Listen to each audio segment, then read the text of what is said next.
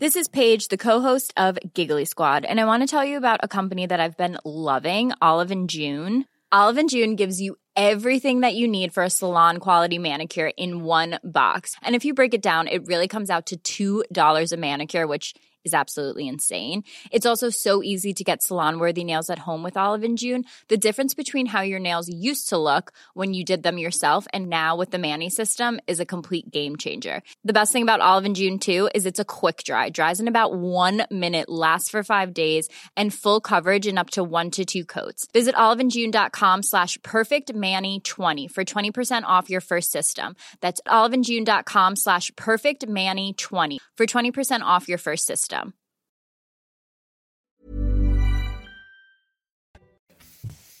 CNews, il est 6h. Merci d'être avec nous. Merci d'avoir choisi CNews à la une ce matin. La colère des victimes des émeutiers après les propos du président de la République qui a minimisé la responsabilité de ceux qui ont volé, de ceux qui ont pillé, de ceux qui ont cassé. On est allé à la rencontre de commerçants victimes de ces individus à Marseille. Attention, circulation très compliquée en Ile-de-France ce matin à cause de chute de neige. On sera en direct avec Augustin Donadieu. Alexandra Blanc est avec nous en plateau. Soyez extrêmement prudents, privilégiez les transports en commun et le télétravail est recommandé si vous le pouvez. À peine nommée ministre de la Culture, Rachida Dati déclare qu'elle est candidate à la mairie de Paris. Est-ce que c'est pas un peu tôt? Tiens, je poserai la question à Gauthier Lebret. À tout de suite, Gauthier. Notre sondage choc CSA pour CNews Europe 1, le JDD. Les Français refusent que l'immigration vienne pallier la baisse de la natalité. Le résultat de notre sondage est très net. On va vous le détailler. Et puis le travail au noir. Tiens, combien ça coûte le travail au noir? 10 milliards d'euros chaque année. Les chauffeurs VTC, les livreurs sont dans le collimateur de Bercy, nous dira Lomic Guillot. A tout de suite, Lomic. Les commerçants marseillais en colère contre Emmanuel Macron, ils ne digèrent pas les propos du président de la République concernant les émeutiers lors de la conférence de presse. Selon le chef de l'État, on en parle beaucoup, c'est l'oisiveté liée à la réforme du bac. Vous savez, les, certains élèves n'avaient pas cours depuis avril. Donc l'oisiveté qui a motivé une partie de ces individus à commettre des dégradations. Chana. Et je rappelle que pendant euh, ces émeutes, près de 400 commerces ont été dégradés, pillés ou saccagés dans le centre de Marseille. Alors pour les euh, commerçants concernés, Emmanuel Macron minimise. Reportage signé Laure Para. Située dans l'hypercentre marseillais, cette boutique a été entièrement pillée lors des émeutes. Préjudice 200 000 euros. Le patron a écouté le président mardi soir et ses propos sur le profil des émeutiers l'ont scandalisé. Dire que ce sont des écoliers qui s'ennuyaient et qu'ils ont fait tout ce qu'ils ont fait, je trouve ça hallucinant. J'ai réussi à avoir des, des vidéos grâce au réseau. C'est pas du tout des écoliers, des écoliers de 30 ans, je crois pas. Quoi faut arrêter de se voiler la face. Même scénario dans ce magasin. 85% de la marchandise a été volée, la vitrine défoncée. Et pour Jean-Pierre, le responsable, le président fait fausse route. Les jeunes étaient nombreux, certes, mais pas parce qu'ils s'ennuyaient. Parce qu'ils ne craignent pas la police. Les mineurs, ils sont protégés par la loi. Donc les adultes, ils étaient dans les camions cachés dans les rues. Et les jeunes, ils allaient voler. Ils volaient, ils amenaient dans les camions, ou ils mettaient dans des couloirs, où il y avait une autre équipe qui arrivait, qui prenait et qui chargeait dans les voitures. Depuis, les deux commerçants se battent contre les assurances pour être entièrement indemnisés et regrettent que le chef de l'État n'ait pas eu un mot pour les citoyens comme eux, victimes des émeutes la colère des commerçants victimes des émeutiers, vous l'avez vu. Euh, c'est la culture de l'excuse. Hein, euh, quand Emmanuel Macron dit que c'est parce qu'ils n'avaient pas cours depuis avril euh, qu'ils ont cassé, pillé, volé, ça s'appelle la culture de l'excuse. Et vous, qu'en pensez-vous Vous flashez le QR code que vous voyez à l'écran, vous réagissez, on entendra vos, votre opinion, vos commentaires à 7h30 et à 8h30. Circulation très compliquée donc, ce matin dans le nord du pays à cause de la neige principalement entre l'Eure-et-Loire, l'Île-de-France et les Ardennes. Les cumuls de pluie euh, sont très importants. Ils dépassent parfois les 5 cm. C'est surtout les cumuls de neige, hein, les 5 cm. Certaines routes sont déjà impraticables, Chana. Hein. Oui, ça ne devrait pas s'arranger puisqu'il devrait neiger bonne partie de la matinée. On rejoint tout de suite Augustin Donadieu en direct de Pont-de-Sèvres au pied de la N118. Augustin, bonjour. Dites-nous quelle est la situation en ce moment. Eh bien écoutez, pour le moment ici à l'ouest parisien, ça roule, mais les maîtres mots ce matin, c'est prudence. Attention, ça glisse. Vous avez sur ces images effectivement le pont de Sèvres et cette N118, la nationale 118 un axe maudit hein, pour les automobilistes en cas d'épisode de neige comme aujourd'hui. Souvenez-vous, en 2018, des centaines d'automobilistes qui avaient dû mettre pied à terre du fait de cette neige et de ces plaques de verglas qui s'étaient formées. C'est un axe d'une vingtaine de kilomètres de long qui peut présenter des pentes jusqu'à 10 degrés. C'est la raison pour laquelle eh bien, la région a mis euh, le paquet ce matin pour éviter effectivement la formation euh, de ces plaques de verglas. Cela fait à peu près une vingtaine de minutes que je suis euh, sur place. C'est une dizaine d'engins routiers que j'ai pu voir passer des saleuses, des chasse-neige, avec derrière des automobilistes prudents qui roulent dans le sillon eh bien, de ces dameuses, pour, de ces, pardon, de ces chasse-neige pour enlever, vous le voyez, cette neige, cette neige collante qui a qui est tombée effectivement une bonne partie de la nuit ici sur l'ouest parisien des automobilistes et des, routiers qui sont qui ont interdiction eh bien, d'effectuer des déplacements sur cette N118. Et j'ai pu voir quelques téméraires, quelques courageux à deux roues rouler à moins de 20 km heure, descendre cette N118. Mais pour le moment, euh, tout se passe pour le mieux. Encore peut-être pour quelques heures, le préfet de police de Paris a dit qu'en fonction de la tournure des événements, il pourrait être amené à fermer cette N118. Merci beaucoup, Augustin Donadieu. Certains automobilistes euh, étaient bloqués dans les Hauts-de-France. Beaucoup de neige dans les Hauts-de-France. Écoutez ces témoignages. Il y a une dépanneuse qui est bloquée euh, juste là. Donc on fait en sorte que les voitures s'écartent pour la laisser passer, mais elle a fait 10 euh, mètres en, 30 minutes. J'espère que les gens vont bouger un petit peu pour laisser passer la dépanneuse, que tant qu'elle ne sera pas passée. apparemment, il y a un poids lourd qui sera en portefeuille, si j'ai bien compris. J'ai mes deux enfants, bah, il fait froid, on attend. Bah, on a quitte à rester ici encore peut-être 2-3 heures parce qu'il n'y a rien qui bouge. Non, moi ça va, je suis encore à zen. Restez positif. Je pense qu'il ne faut pas s'énerver dans des moments comme ça, sinon on peut devenir anxiogène. Voilà, soyez euh, extrêmement prudents si vous circulez dans ces régions. La politique, la bataille pour Paris, pour la mairie de Paris est déjà lancée. Les municipales en 2026, dans deux ans. Rachida Dati s'est déclarée candidate pour ces municipales, alors qu'elle vient d'entrer au ministère de la Culture. Gauthier Lebret, c'est pas un peu trop tôt, voire beaucoup, trop, tôt. si Romain, c'est effectivement beaucoup trop tôt parce que ça montre que vous enjambez au fond, euh, le ministère de la Culture, que vous n'êtes pas pleinement euh, dédié à votre tâche et que vous avez déjà euh, quelque chose dans la tête, c'est-à-dire un autre calendrier et évidemment la mairie de Paris qu'on voit derrière nous. Alors vous savez que lors de sa conférence de presse, Emmanuel Macron a dit Vous n'allez pas me croire, mais on n'a pas parlé de la mairie de Paris avec Rachid Dati. Effectivement, on ne va pas le croire, surtout que quelques heures plus tard, elle se déclarait pour de bon candidate à la mairie de Paris. Alors évidemment, ça ne plaît pas aux euh, Républicains. Au sommet des on se mettait euh, en mouvement pour lui faire perdre la présidence du groupe d'opposition à Anne Hidalgo. Bon, bah, c'est chose faite. Elle a démissionné hier de la présidence euh, du groupe Changer Paris. Elle reste malgré tout, maire euh, du 7e. Il faut savoir qu'avant de devenir ministre, elle a contacté les autres maires LR des arrondissements euh, parisiens et euh, ils l'ont assuré de leur soutien. Mais elle leur avait dit que Éric Ciotti la soutenait. C'était évidemment pas le cas. Éric Ciotti, est très fâché. Il a exclu Rachida Dati du parti LR et il était hier sur le service public et il a dit qu'il n'était pas fermé à mettre des candidats LR contre Rachida Dati dans deux ans. Il dit tout tout est possible, mais c'est évidemment trop tôt. Si les républicains euh, font cela, ils feront le choix de perdre sans Dati plutôt que de gagner avec elle. Il y a aussi euh, un autre euh, paramètre à prendre en compte, c'est Édouard Philippe qui a son propre candidat pour Horizon, Pierre-Yves Bournazel, qui est aussi euh, élu parisien depuis longtemps. Donc au sein même de la majorité, ça pourrait se fracturer s'il y a un deal avec Rachida Dati. Merci Gauthier. Emmanuel Macron veut lancer un grand plan, je cite, de réarmement démographique. Vous l'avez peut-être entendu lors de sa conférence de presse, pour faire face à la baisse de la natalité en France. Il l'a dit mardi soir. Face au déclin de la population, 69% des Français sont contre le recours à l'immigration. C'est ce que révèle notre dernier sondage CSA pour CNews Europe 1 et Le Figaro. 69%, c'est très net. Oui, un chiffre qui monte à 87% chez les électeurs euh, de droite et chute à 41% à gauche. Et pour ceux qui sont favorables à ce recours à l'immigration, ils préfèrent faire appel à l'immigration européenne plutôt qu'à l'immigration extra-européenne. Et au Royaume-Uni, le projet de loi immigration qui prévoit d'expulser les migrants illégaux vers le Rwanda a été adopté au Parlement. Une étape de plus euh, pour la mise en place de ce, de ce projet. C'est pour les demandeurs d'asile. Hein. Ils demanderont l'asile au Rwanda Rwanda. Et s'ils l'obtiennent, ils resteront au Rwanda. S'ils ne l'obtiennent pas, ils quitteront le Rwanda, mais en aucun cas, ils n'iront, euh, ils ne retourneront en, Grande-Bretagne. C'est un vrai euh, projet choc que propose Rishi Sunak, hein, Chana. Oui, le texte va maintenant être examiné par la Chambre des Lords, qui peut éventuellement euh, l'amender. En attendant, le vote d'hier soir est une victoire pour le Premier ministre britannique, vous l'avez dit Romain, qui porte le texte. Écoutez-le. Monsieur le Président, j'ai la conviction absolue que le plan que nous avons mis en place fonctionnera. La conviction absolue parce que je crois qu'il est important que nous nous attaquions à ce problème. Face au manque de professeurs dans un collège à Marseille, les parents ont décidé d'agir.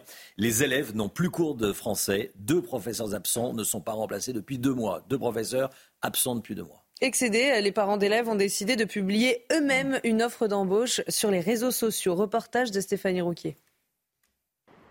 Dans ce collège du sud de Marseille, des élèves n'ont plus de cours de français depuis les vacances de la Toussaint. Ça fait au moins deux mois et demi qu'on n'a pas de cours de français, parce qu'on ne sait pas pourquoi elle n'est pas là, mais euh, normalement ils devraient chercher une remplaçante, parce que pour les élèves ça serait, euh, ça serait difficile, parce qu'après ils perdent de la mémoire euh, pour les cours de français. Ben, moi j'en pense que ça va être difficile pour le brevet. Ça t'inquiète? Ouais, surtout que c'est la deuxième fois que je le repasse, donc oui. Des absences sans remplacement. Alors, certains parents d'élèves ont décidé de publier eux-mêmes une petite annonce sur les réseaux sociaux pour trouver deux professeurs. Après plus de deux mois sans français, ils espèrent trouver rapidement une solution. Eh ben, il faut qu'il y ait un remplaçant. De toute façon, c'est obligatoire. Et ça, pour le coup, il n'y a pas Eh ben, il faut faire tout pour, euh, pour faire les choses. S'il n'y a pas les choses pour, eh ben, ça restera comme ça et on ne veut pas. Euh, je m'inquiète trop pour lui, pour plus tard. Hmm. Parce que s'il n'y a pas de, français, il va faire comment? Hmm. surtout, surtout la langue en français, c'est important pour eux, le maths et français. Ces offres d'emploi, publiées en accord avec la direction de l'établissement, sont à pourvoir immédiatement. Les deux professeurs de français recherchés dispenseront des cours à trois classes de cinquième et une classe de troisième. Voilà le problème des euh, profs absents non remplacés. Euh, Amélie Oudéa-Castera a mis le, ce problème qui est un vrai problème, hein, sur le devant de la scène, voilà, dès sa première, pas conférence de presse, dès sa première prise de parole. Elle vient d'être nommée ministre et elle met ce problème euh, sur, la, sur la table. Du coup, on, on en parle, ceci dit, avantage à peut-être faire bouger les choses. Bon, 6h12, le sport. Votre programme avec Magnolia.fr. Changez votre assurance de prêt à tout moment et économisez sur Magnolia.fr, comparateur en assurance de prêt immobilier la présence de Victor Wembanyama, le, le petit, j'allais dire le petit français, le jeune français, parce que c'est le grand français, chez les Spurs ne suffit pas pour les, faire gagner. Hein, c'est du basket américain, bien sûr. Bah oui, ils ont encore perdu euh, cette nuit. C'était face à Boston. Les Spurs se sont inclinés avec un score de 117 à 98. Mais le petit prodige français Wemby a sauvé l'honneur de son équipe en terminant meilleur marqueur de la rencontre. Il a totalisé 27 points et a pris 5 rebonds. C'était votre programme avec Magnolia.fr. Changez votre assurance de prêt à tout moment et économisez sur Magnolia.fr, comparateur en assurance de prêt immobilier. C'est News, il est 6h13. Bienvenue à tous. Soyez extrêmement prudents. Regardez ces images de neige. 20 euh, départements vigilance orange ce matin pour neige et verglas. C'est compliqué en, en Ile-de-France. Il peut y avoir du verglas, il peut y avoir euh, de la neige. Ça glisse, en clair, ça glisse. Voilà, donc si vous pouvez rester chez vous et regarder la matinale de CNews, euh, voilà, et travailler et peut-être appeler le, appeler le patron pour dire Ah, aujourd'hui, je peux pas venir, je peux faire du télétravail, si vous le pouvez, si vous le pouvez, bien sûr. Michel Chevalet, vous êtes en télétravail, vous, Michel. Euh, bah oui, vous êtes chez vous. Euh, vous deviez être sur le plateau, vous êtes chez vous euh, à cause de la neige. On va en parler avec vous dans un instant. À tout de suite, Michel. À tout de suite. C'est News 6h15. On va entendre Michel Chevalet sur la neige dans quelques instants. Mais tout d'abord, le point info. Tout ce qu'il faut savoir dans l'actualité avec vous, Chana Lousteau. Ce drame en Seine-Saint-Denis, un adolescent de 14 ans a été tué à l'arme blanche pendant une rixe dans le métro. Il s'est passé hier soir à la station Basilique de Saint-Denis sur la, sur la ligne 13. Malgré le travail des pompiers, le jeune homme n'a pas survécu à ses blessures. Ce déchaînement de violence pourrait être lié à des tensions entre quartiers, selon le maire. De nouvelles livraisons d'armes françaises pour l'Ukraine. Le ministre des Armées, Sébastien Lecornu, annonce ce matin dans Le Parisien la production de 78 canons César cette année. Ils serviront à soutenir l'effort de guerre ukrainien contre la Russie. 49 canons César sont déjà utilisés par l'armée ukrainienne en ce moment sur le front. Et puis en Équateur, la violence monte encore d'un cran. Le procureur en charge de l'enquête sur la prise d'otage d'un plateau de télévision a été assassiné. Il a été tué par balle alors qu'il se trouvait dans sa voiture aux vitres blindées. L'Équateur est toujours en état d'urgence après la crise sécuritaire déclenchée par l'évasion d'un célèbre chef de gang. C'était le 7 janvier dernier. 20 départements en vigilance orange ce matin pour neige et verglas. Michel Chevalet avec nous. Bonjour Michel. D'ailleurs, je le disais tout à l'heure, hein, euh, vous, avez tenté de venir en voiture et vous avez, euh, vous avez renoncé. En, quelques mots, dites-nous, c'était impraticable? Ah oui, oui, j'ai fait demi-tour. Euh, j'ai pris ma voiture à 4h30 ce matin, il pleuvait. Hein. Je suis à la limite Val-de-Marne, Seine-et-Marne. Et puis d'un seul coup, avant d'aborder l'autoroute, eh il s'est mis à neiger. Et donc là, comme il n'y avait pas les, saleuses, je ne pouvais plus rouler, donc j'ai fait demi-tour. Et je suis revenu chez, chez moi pour, pour, faire en télétravail. Et vous nous avez appelé, voilà, vous dites aujourd'hui je suis en télétravail, voilà, comme tout le monde. Bon, bon. Michel, comment expliquer ce phénomène météo? Oh, bah alors, ça, simplement, ça va se résumer de la façon suivante. Euh, sur ce schéma, vous allez voir tout de suite. On est malheureusement situé sur le conflit de deux masses d'air, de l'air chaud, et il faisait 20 à Biarritz, qui remonte du sud, et de l'air froid, euh, qui vient de, disons, du Groenland, de l'Islande. Et malheureusement, on est sur la zone de conflit. Et cette zone de conflit, comme l'avait dit Alexandra, va se décaler un peu plus vers le sud. Alors, maintenant, sur cette zone de conflit, bah, il va y avoir euh, un front, il va y avoir des averses. Et là, vous allez avoir trois cas et je vous ai fait une coupe de l'atmosphère pour vous expliquer ce qui se passe. Je vous ai fait une coupe de l'atmosphère pour hier, mais c'est valable aussi pour ce matin, vous allez le voir sur ce schéma, entre Biarritz, où il faisait 20 degrés, et euh, Lille, où il fait moins 2, moins 3 degrés. Voilà quoi. Donc en rouge, ce qui est chaud, et en bleu, ce qui est froid. Et là, vous avez trois cas de figure. Donc il neige dans les nuages, forcément.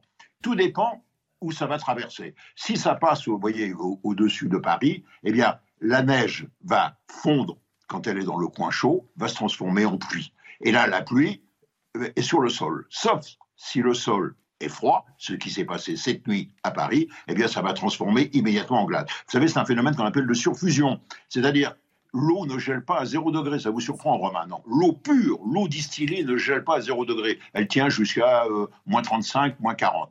Et dès qu'elle touche des cristaux, des cristaux de sel, des impuretés, le sol, elle gèle immédiatement. Donc c'est le cas, c'est ce qui s'est passé, moi, euh, chez moi. Et puis, le troisième cas, vous voyez, il neige dans les nuages, elle ne rencontre pas, comme c'est au-dessus de l'île, de l'air chaud en altitude, et donc la neige touche le sol, et comme le sol est froid, elle tient. Voilà, vous avez donc les trois cas résumés, et c'est ce qui se passe actuellement voilà. Très très clair. Merci beaucoup Michel Chevalet. Restez, restez avec nous. Vous êtes au chaud chez vous, un petit café, vous regardez la matinale et puis de toute façon on va vous retrouver tout au long de la, toute la, tout au long de la, de la matinale. Merci beaucoup Michel, à tout à l'heure. 6h20, je vous rappelle la question que je vous pose ce matin. La colère des victimes des émeutiers de l'été dernier. Ils en veulent à Emmanuel Macron d'avoir cherché à, minimiser la responsabilité des, des émeutiers. Qu'est-ce que vous en pensez? Est-ce que c'est la culture de, de l'excuse? Vous flashez le QR code vous enregistrez votre vidéo et vous passez à l'antenne 7h30, 8h30. C'est important, vous avez la parole. Prenez-la, prenez-la. Dans un instant, l'écho, on va parler du travail au noir. A tout de suite.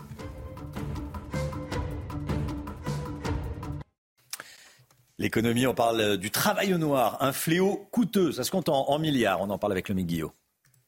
Votre programme avec Domexpo. 4 villages en Ile-de-France, 50 maisons à visiter pour découvrir la vôtre. Plus d'infos sur domexpo.fr. Retrouvez votre programme avec EcoHabitat Énergie. Nous vous accompagnons dans le changement de votre installation pour une autoconsommation réussie.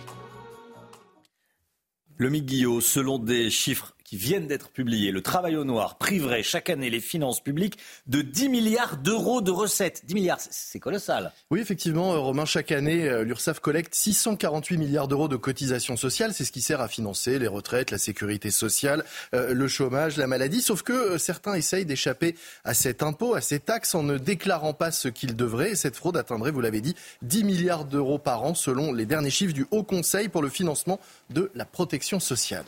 Alors, comment obtient-on ce chiffre? Eh bien, Il y a en réalité deux types de fraudes. Hein. D'abord, des employeurs qui tout simplement ne déclarent pas leurs euh, mmh. employés. Ça peut être sur un chantier, pour une garde d'enfants, dans la restauration. 50% des redressements sont réalisés dans le seul secteur du BTP, pour ce qu'on appelle donc le travail dissimulé ou le travail au noir. Et puis, il y a ce qu'on appelle le travail au gris. On déclare et on paye, mais moins que ce qu'on devrait. C'est par exemple le cas des auto-entrepreneurs, de certains euh, indépendants qui ne vont déclarer qu'une partie de leurs recettes ou chiffre d'affaires pour ne payer qu'un peu de cotisation sur sur une partie seulement de leurs gains. Ça reste évidemment euh, de la fraude. Ce travail au gris représente une grosse partie de la fraude. Il est notamment le fait d'auto-entrepreneurs qui travaillent pour les plateformes Internet, les chauffeurs VTC ou encore euh, les livreurs, ceux qui apportent euh, notamment les, repas à domicile. Pour les chauffeurs VTC, on estime qu'ils ne paieraient que 38% des cotisations. C'est un taux de fraude de 62%. Pour les livreurs, c'est encore pire, un 30% de cotisations payées et 30% et 70% de fraude, pardon. 70% hmm. pour les livreurs.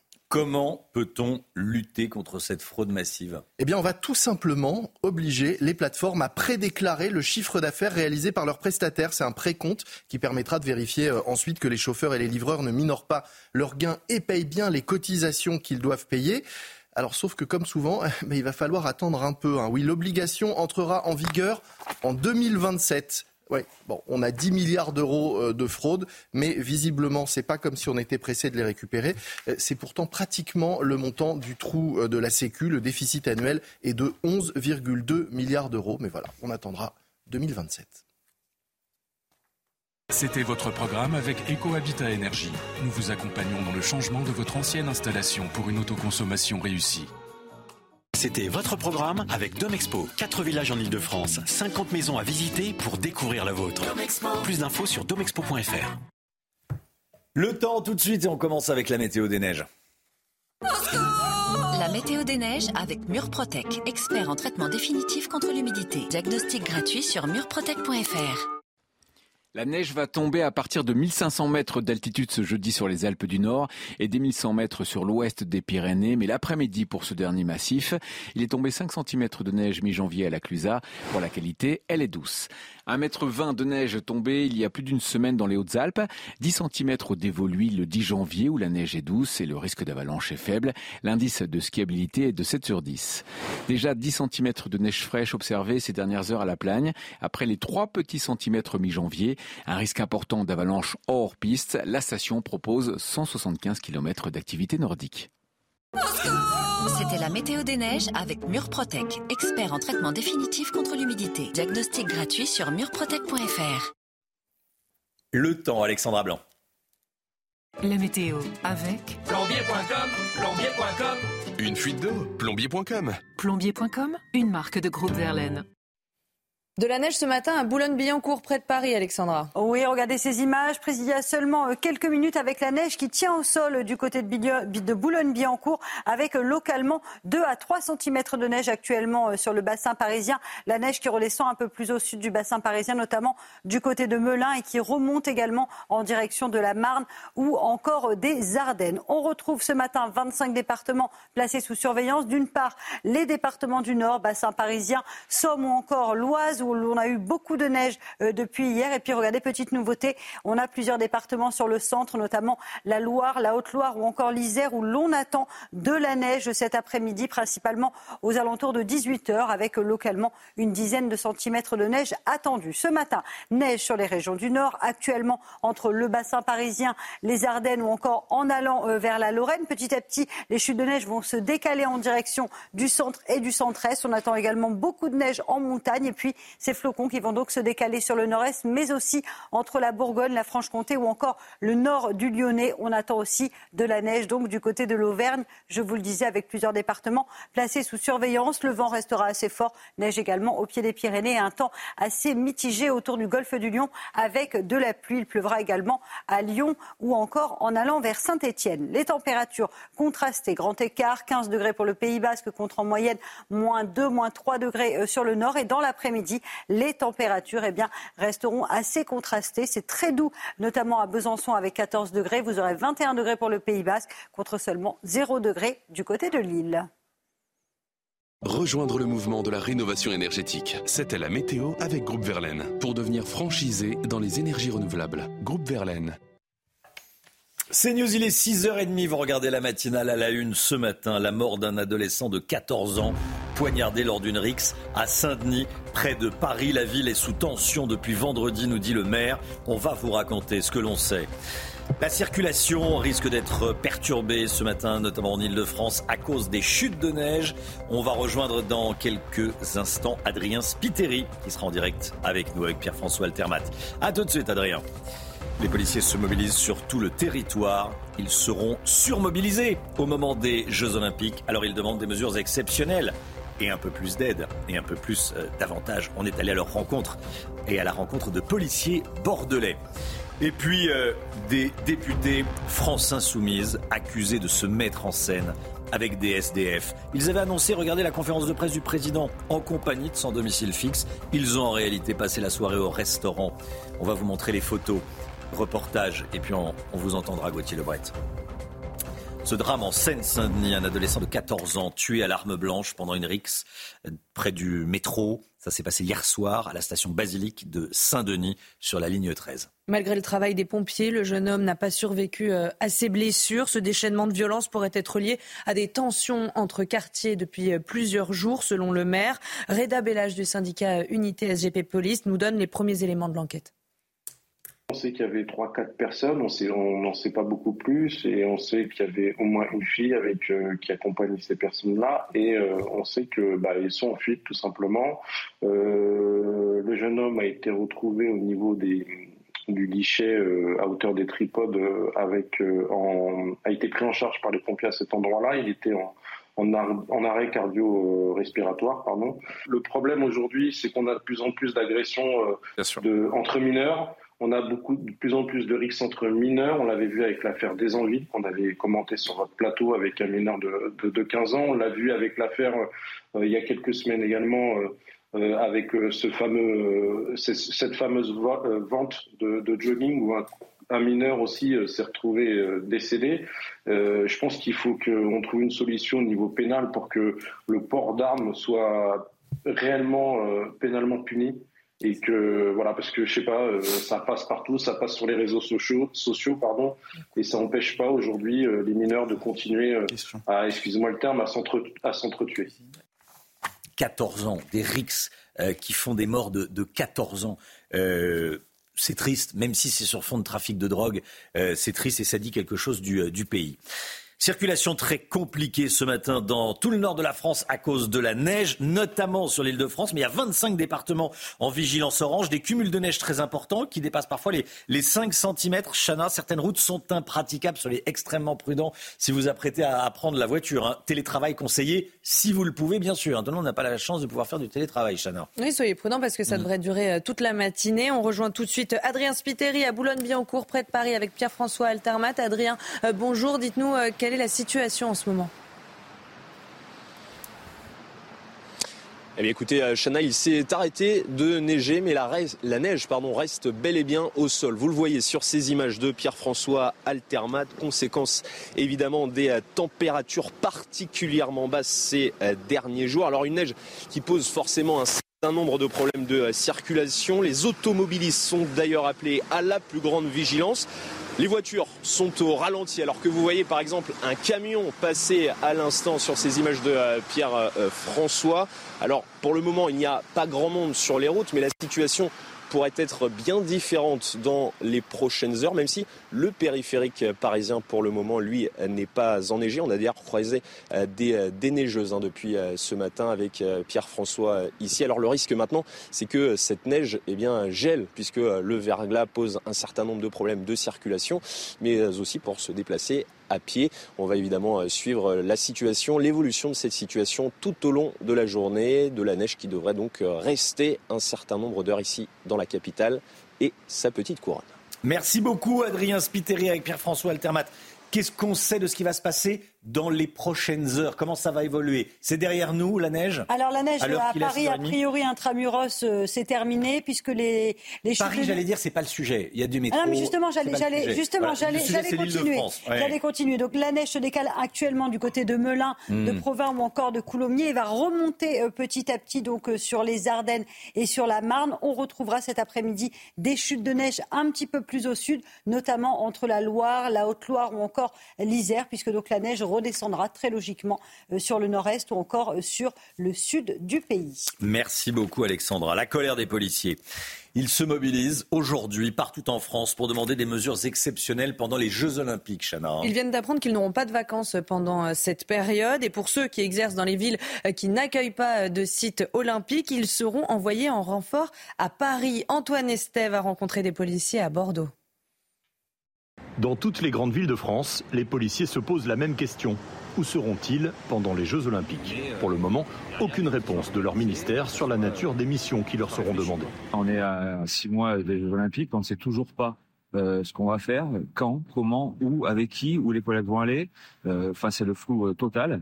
Euh, on n'a pas d'informations sur l'organisation des collègues. Une seule certitude, ils devront tous être mobilisés avant et pendant les Jeux Olympiques. Pour le moment, toutes les demandes de congés à cette période sont refusées.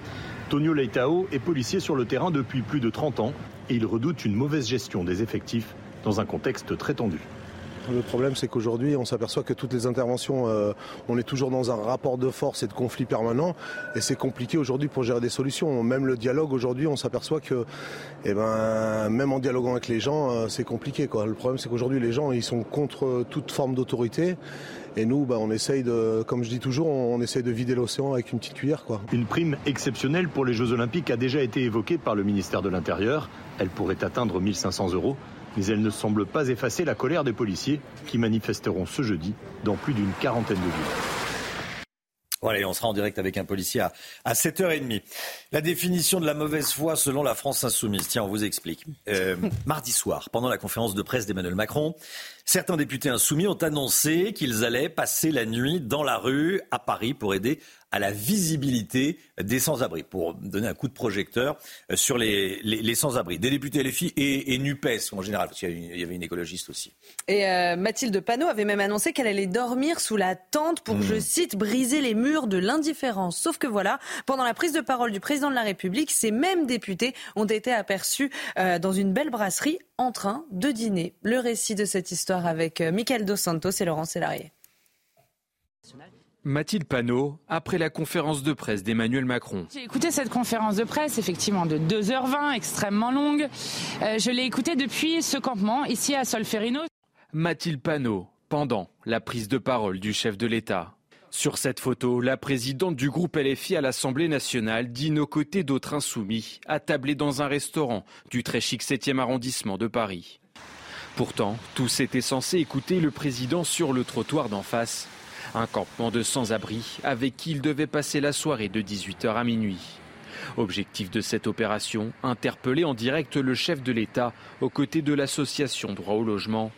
Partager une galette des droits avec les personnes présentes, mais aussi assister à une veillée solidaire.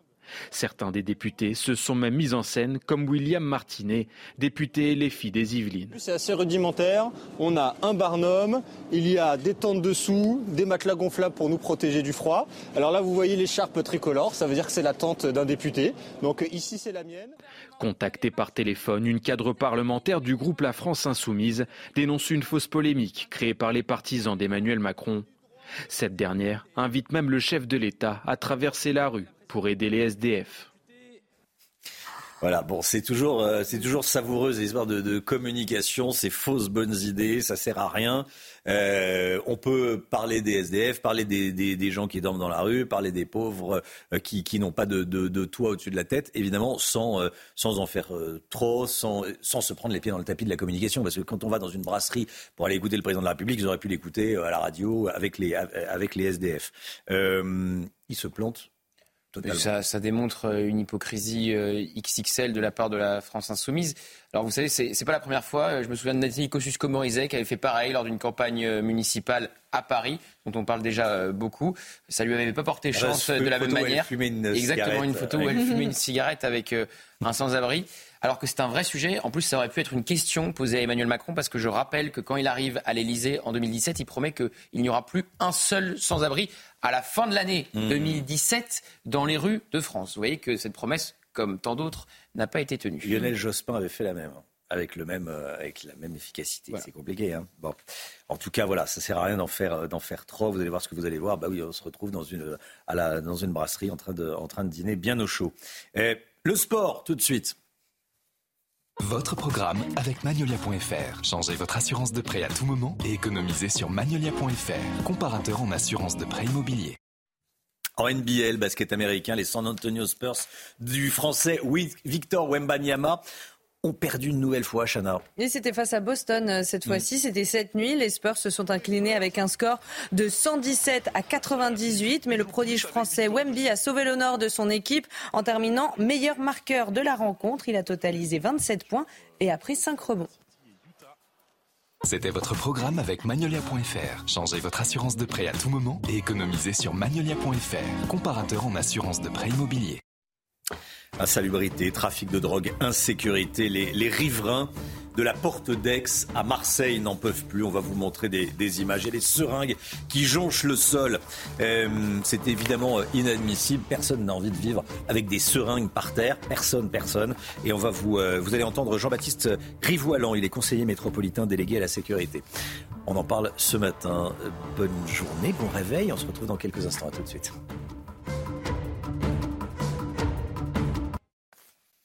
C'est News, il est 7h moins le quart. Merci d'être avec nous. Tout d'abord le point info, Chana Lousteau. La neige rend la circulation difficile dans le nord du pays, principalement entre l'Eure-et-Loire, l'Île-de-France et les Ardennes. 25 départements sont actuellement en vigilance orange. Les cumuls de neige sont très importants, ils dépassent parfois les 5 cm. Certaines routes sont déjà impraticables et ça, ça ne devrait pas s'arranger puisqu'il devrait neiger une bonne partie de la matinée. Emmanuel Macron veut lancer un grand plan de réarmement démographique. Alors face au déclin de la population, on vous a interrogé et 69% d'entre vous sont contre le recours à l'immigration. C'est ce que révèle notre dernier sondage CSA pour CNews Europe 1 et le JDD. Et pour ceux qui y sont favorables, ils préfèrent faire appel à l'immigration européenne plutôt qu'extra-européenne. Et puis la colère des policiers, ils se mobilisent aujourd'hui partout en France pour demander des mesures exceptionnelles pendant les Jeux Olympiques. Ils viennent d'apprendre qu'ils n'auront pas de vacances pendant cette période et ne savent pas quelle sera la nature de leur mission. Un rassemblement est prévu cet après-midi, notamment devant la préfecture de police de Paris. Insécurité, trafic de drogue, insalubrité, le quotidien des, étudiants et des habitants de la porte d'Aix à Marseille est très compliqué. Ils sont obligés de passer par des points de deal pour rejoindre leur école ou leur immeuble. Ils enjambent les seringues. Jean-Baptiste Rivoilan, conseiller métropolitain délégué à la sécurité, lance un appel de détresse sur les réseaux sociaux. Écoutez. Marseille est en train de s'effondrer on est confronté à une insécurité quotidienne avec des gens qui se promènent autour de l'école, qui se droguent, qui jettent des seringues usagées autour de l'école, qui font des bris de glace, qui essayent de rentrer dans l'école et de voler des, objets en permanence. Et il y a une insécurité, surtout le soir, quand les étudiants quittent leur école. On a la même problématique à Noailles, on a la même problématique dans l'ensemble du centre-ville de Marseille. Quand on est à Noailles et qu'on sort de chez soi, vous avez des marchés sauvages qui se mettent au milieu de, la rue et qui se mettent sur les trottoirs où vous ne pouvez plus sortir de chez vous. Voilà comment ça se passe dans, certaines villes.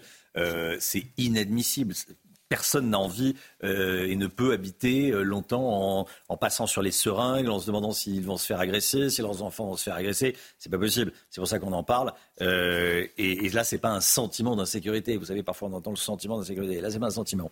C'est la réalité, les deux pieds dans la réalité. On décrit la réalité sur CNews. Deux membres de la famille royale britannique hospitalisés. Il s'agit du roi Charles III et de Kate Middleton, l'épouse du prince William. Pas de panique a priori, mais Kate Middleton va devoir rester hospitalisée plusieurs jours, voire plusieurs semaines, parce que euh, ça le nécessite. Son intervention euh, chirurgicale le, nécessite, nécessite une, un, maintien euh, dans, à l'hôpital. Donc les, les, interventions publiques seront suspendues pendant plusieurs semaines. Les informations de notre correspondante à Londres, Sarah Menaille. C'est une information qui passionne les Britanniques depuis les annonces coup sur coup de l'hospitalisation de la princesse de Galles, Kate Middleton, et d'un passage aussi à l'hôpital pour le roi Charles III. Alors pour le roi, il s'agirait d'une inflammation de la prostate, une hypertrophie, une grosseur. Mais le palais de Buckingham a tenu à rassurer ses sujets. Ce n'est pas cancéreux, nous a notamment glissé l'attaché de presse euh, du palais. Le roi Charles III devrait subir dans les prochains jours une intervention chirurgicale bénigne. Quant à Kate, eh bien, le palais a été un petit peu plus mystérieux, un petit peu plus secret sur les raisons de cette hospitalisation. Donc admise dans une clinique très chic, une clinique privée de l'Ouest londonien, où elle aurait subi eh une intervention chirurgicale abdominale, une intervention programmée, nous dit le palais, une intervention qui s'est bien passée, mais la princesse devrait rester hospitalisée de 10 à 14 jours et elle ne pourrait reprendre ses fonctions officielles, ses fonctions publiques qu'à partir de la fin mars. Le journal The Times nous annonce notamment eh que le prince William devrait lui aussi repousser certains engagements publics, annuler certaines apparitions pour rester le plus longtemps possible aux côtés de son épouse. C'est News, il est 7h 10. Dans un instant, on va revenir sur euh, les petits pépins de communication du gouvernement. Plusieurs euh, problèmes de communication de la part de plusieurs ministres. Petit pépin, vous êtes gentil. Castera. Vous êtes très sympa. Hein. Je, je, vais bien utiliser les euphémismes. Voilà. pas, parfois, comme dans la pub, fut un temps, pas, pas la peine d'en rajouter. Euh, voilà. Donc on va, on va y revenir avec vous, Gauthier. Allez, à tout de suite. 6h52, la politique. Et on va revenir sur la communication du gouvernement qui a frôlé la, catastrophe cette semaine. Ministres euh, qui roulent que pour eux, d'autres qui se renient, certains qui font des fautes de français. Et puis évidemment, Amélie Oudéa Castera, très affaiblie par le feuilleton autour de la scolarisation de ses enfants feuilleton euh, qu'elle a écrit elle-même, en tout cas les, premiers paragraphes. Hein. Et est-ce terminé? On n'est même pas euh, sûr. Alors c'était un festival euh, cette semaine, Romain. On commence donc par effectivement la grande gagnante de la semaine, Amélie Oudéa Castera. Va-t-elle remettre une pièce dans la machine aujourd'hui? Ça serait bien la première fois qu'elle s'exprime pas depuis le début de la semaine. Cette polémique a complètement parasité le lancement du nouveau gouvernement de Gabriel Attal. C'est une catastrophe d'un bout à l'autre. Alors elle cible d'abord, je vous refais le film, hein. elle cible l'école littrée pour un paquet d'heures non remplacé. Je cite l'ancienne école donc euh, euh, publique de son fils. L'ancienne enseignante de son euh, fils aîné dira que c'est faux. les parents d'élèves de l'école littrée défendront leur école. Elle ira s'excuser sous les huées. Une plainte pour diffamation a été déposée par un syndicat d'enseignants. Un mouvement de grève est prévu pour le 1er février prochain. Elle était dans une matinale hier où elle est apparue très affaiblie, meurtrie par cette polémique. La politique est souvent cruelle, mais c'est aussi un métier parce que dans cette interview, elle a redit ne pas avoir menti, mais avoue que la réalité lui a donné tort. Je vous relis cette phrase. Mmh. Elle redit ne pas avoir menti, mais avoue que la réalité lui a donné tort. Ça ne s'invente pas.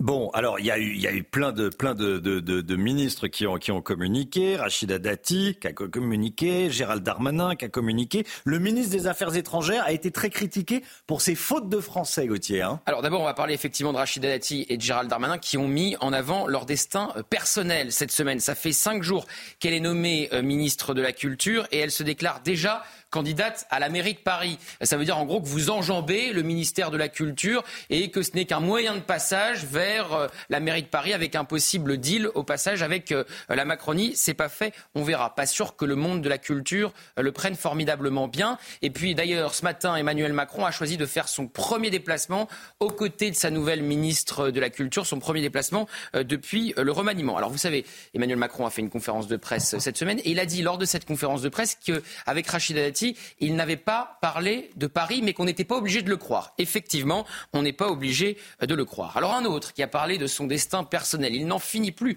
de parler de son destin personnel, c'est Gérald Darmanin. Dans le Figaro, en début de semaine, il a annoncé presque son départ de la place Beauvau du ministère de l'Intérieur après les Jeux Olympiques. Il a dit ça sera la fin d'un cycle. Alors pour redevenir euh, maire de Tourcoing, sans doute, monter un parti politique, afficher ses ambitions pour la présidentielle, puisqu'il a quand même loupé deux fois Matignon, il l'a très mal pris, on le sait. Donc il annonce lui-même son départ, alors qu'il avait déjà annoncé lui-même qu'il était reconduit dans le gouvernement de Gabriel Attal, outrepassant complètement le Premier ministre. Alors vous avez parlé de Stéphane Séjourné, également euh, Romain, le ministre des Affaires étrangères, qui a été euh, critiqué pour ses fautes de français, attaqué euh, sur les réseaux sociaux, mais aussi par le Rassemblement national et Julien Audoul qui a dit, je cite, il aurait dû plus séjourner à l'école en début de semaine. Alors le ministre qui serait plus à l'aise en espagnol, c'est ce qu'on nous dit, il a fait une grande partie de sa scolarité au Mexique, en Espagne, en Argentine. Je vais vous dire les fautes de français qu'il a fait, c'était lors d'une visite à Kiev. Donc je le cite, ce qu'ont besoin les Ukrainiens et des principes fondamentaux, des fautes de français en fait qui s'expliqueraient par sa dyslexie. Et puis enfin, Catherine Vautrin, la nouvelle ministre de la Santé, des Solidarités, du, Travail, un, ministère très important. Elle était euh, hier l'invitée de Sonia Mabrouk et elle a changé. Alors elle a changé, mais vraiment sur un, nombre très conséquent de sujets. Vous savez qu'elle a loupé Matignon car elle s'opposait au mariage pour tous quand elle était euh, députée.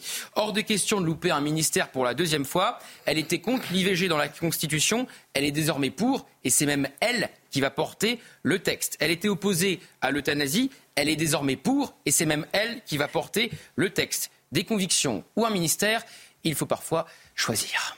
Gauthier Lebret, merci Gauthier. 8h10, eh, soyez là, on sera avec Olivier Marlex, président du groupe euh, Les Républicains, à l'Assemblée nationale, invité de la grande interview de Sonia Mabrouk, 8h10, CNews et Europe 1. Tout de suite, le temps avec beaucoup de neige dans le nord. La météo avec plombier.com, plombier.com. Une fuite d'eau, plombier.com. Plombier.com, une marque de groupe Verlaine. La météo avec vous, Alexandra, et de la neige ce matin à Paris. Oui, localement 2 à 3 cm de neige et 25 départements placés sous surveillance, notamment les régions du Nord, bassin parisien compris, en remontant également vers la Marne ou encore vers les Ardennes, où il neige actuellement, donc de la neige entre l'Eure et Loire et les Ardennes. Et puis, petite nouveauté, plusieurs départements du centre ont été placés sous surveillance par Météo France, notamment l'Isère, la Loire ou encore la Haute-Loire, où l'on attend de la neige ce soir et euh, cet après-midi. Du côté de Paris, quelques flocons prise aux alentours de 5h30 du matin. Il neigeait encore là, a priori, la neige a cessé et se décale en direction du sud du bassin parisien, notamment euh, du côté de Melun. Image également du RER e dans le 15e arrondissement de Paris, avec peut-être quelques difficultés de circulation à prévoir ce matin. Donc au programme de la neige, comme prévu sur les régions du Nord, la neige qui va se décaler petit à petit euh, ce matin vers les Ardennes et vers le Nord-Est. Et puis dans l'après-midi, on attend de la neige sur le centre, notamment entre l'Isère et la Haute-Loire. Alors au programme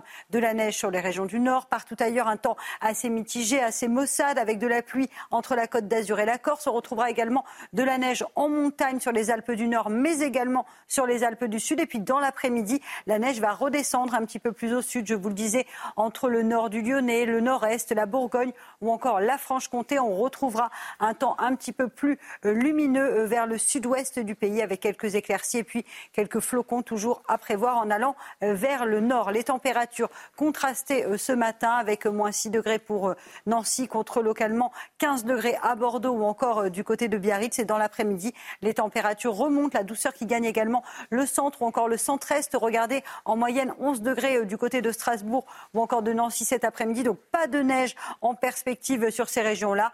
Des températures qui vont rester très douces pour la saison, tandis que vous aurez 0 degré à Lille. Rejoindre le mouvement de la rénovation énergétique. C'était la météo avec Groupe Verlaine. Pour devenir franchisé dans les énergies renouvelables. Groupe Verlaine. C'est News, il est bientôt 7 heures. Merci d'être avec nous. À la une ce matin, la colère des victimes des émeutiers après les propos du président de la République qui a minimisé la responsabilité de ceux qui ont volé, de ceux qui ont pillé, de ceux qui ont cassé. On est allé à la rencontre de commerçants victimes de ces individus à Marseille. Et puis on sera en direct avec Marie-Hélène Toraval, maire de Romans-sur-Isère dans la Drôme. Elle sera avec nous à 7h10. Attention, circulation compliquée en Ile-de-France ce matin à cause des chutes de neige. On est en direct avec Augustin Donadieu. Alexandra Blanc est avec nous en plateau. Nous vous montrons des images des Hauts-de-France et d'Île-de-France. Soyez extrêmement prudents et privilégiez les transports en commun et le télétravail si vous le pouvez, bien sûr. Le procès des policiers impliqués dans l'affaire Théo, l'auteur du coup ayant provoqué une infirmité permanente au jeune homme, défend la légitimité de son coup et son avocat plaidera aujourd'hui l'acquittement. Les commerçants marseillais sont en colère contre Emmanuel Macron. Ils ne digèrent pas les propos du président de la République concernant les émeutiers. Selon le chef de l'État, on en a beaucoup parlé, c'est l'oisiveté lié à la réforme du bac, le fait que certains élèves n'aient pas cours depuis avril, qui a euh, motivé une partie de ces individus à commettre ces dégradations.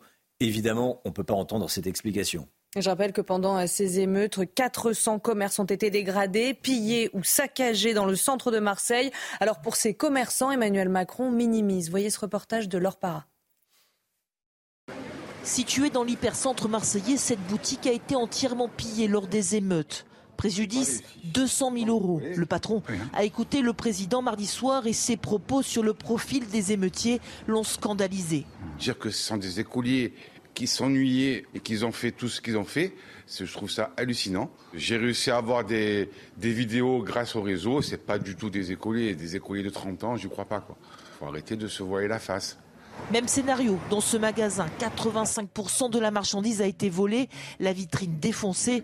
Et pour Jean-Pierre, le responsable, le président fait fausse route. Les jeunes étaient nombreux, certes, mais pas parce qu'ils s'ennuyaient. Parce qu'ils ne craignent pas la police. Les mineurs, ils sont protégés par la loi. Donc les adultes, ils étaient dans les camions cachés dans les rues, et les jeunes, ils allaient voler.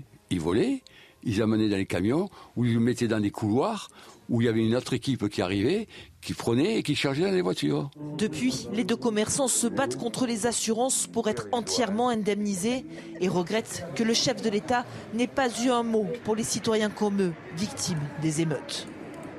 Est-ce que vous êtes choqué par euh, les propos d'Emmanuel Macron qui explique notamment par, euh, l'oisiveté les, euh, les, émeutes? C'est la culture de, de l'excuse. Vous flashez le QR code et vous réagissez. Vous enregistrez une vidéo et vous réagissez.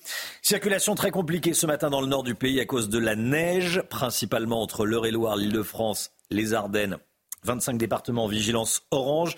Cumul de neige important, parfois 5 cm. On va partir sur le terrain, Chana. Oui, puisque certaines routes sont déjà euh, impraticables et ça ne devrait pas euh, s'arranger puisqu'il devrait neiger euh, pendant toute la matinée. On rejoint tout de suite Augustin Donadieu en direct de Meudon. Augustin, quelle est la situation? Dites-nous.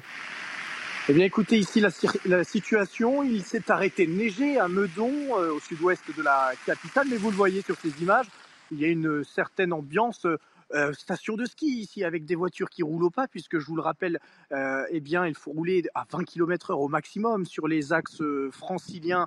Aujourd'hui trois conseils si vous êtes amené à prendre votre véhicule. La première chose évidemment levez le pied sur l'accélérateur évitez euh, d'appuyer sur le frein trop fortement. Utilisez évidemment votre frein moteur. Ici à Meudon vous le voyez c'est une c'est une commune assez vallonnée avec certains axes eh bien, qui ne sont pas déneigés avec une neige à moins 1 degré, eh bien, qui a tendance en dessous à verglacer. Donc prudence évidemment à ce niveau-là. Vous le voyez sur ces images. Ces scooters vont évidemment rester eh bien, au parking, sur le trottoir. Trop risqué pour leurs utilisateurs de les utiliser euh, aujourd'hui. Deux autres, trois situations eh bien, pour les, euh, pour les franciliens aujourd'hui, soit vous, êtes, vous avez la chance d'être équipé d'un 4x4 ou de, ou de chaînes, ou alors euh, de chaussettes pour euh, gravir ces, ces rues arpentées, ou alors vous utilisez les transports en commun pour vous rendre au travail, ou encore vous suivez les recommandations du gouvernement, restez en télétravail si vous pouvez, rester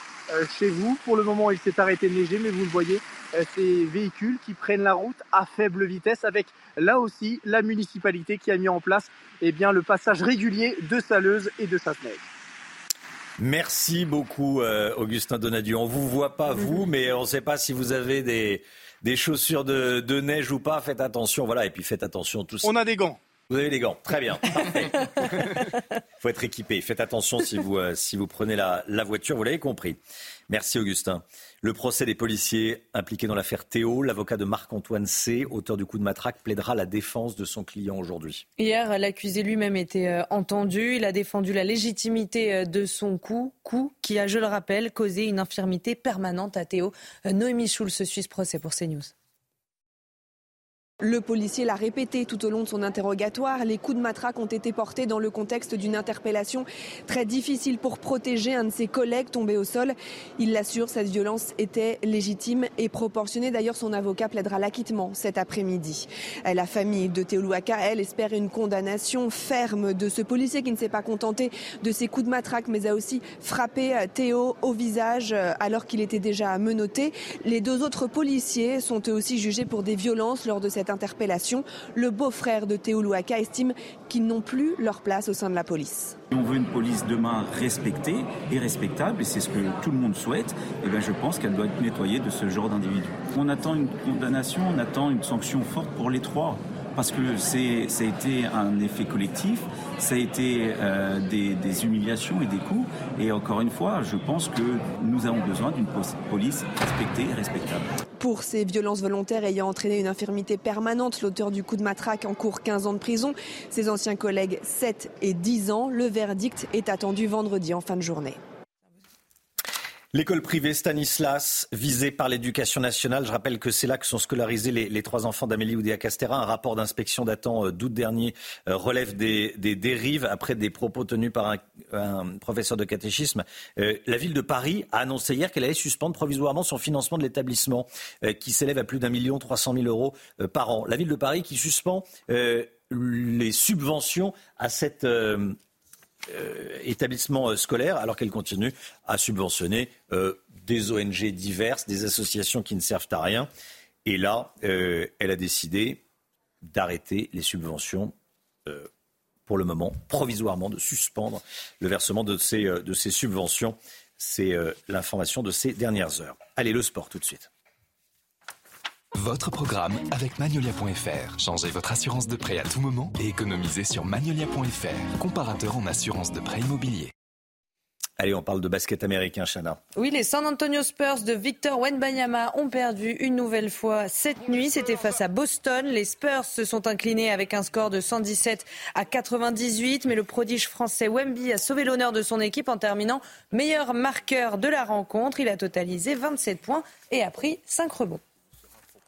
C'était votre programme avec Magnolia.fr. Changez votre assurance de prêt à tout moment et économisez sur Magnolia.fr, comparateur en assurance de prêt immobilier.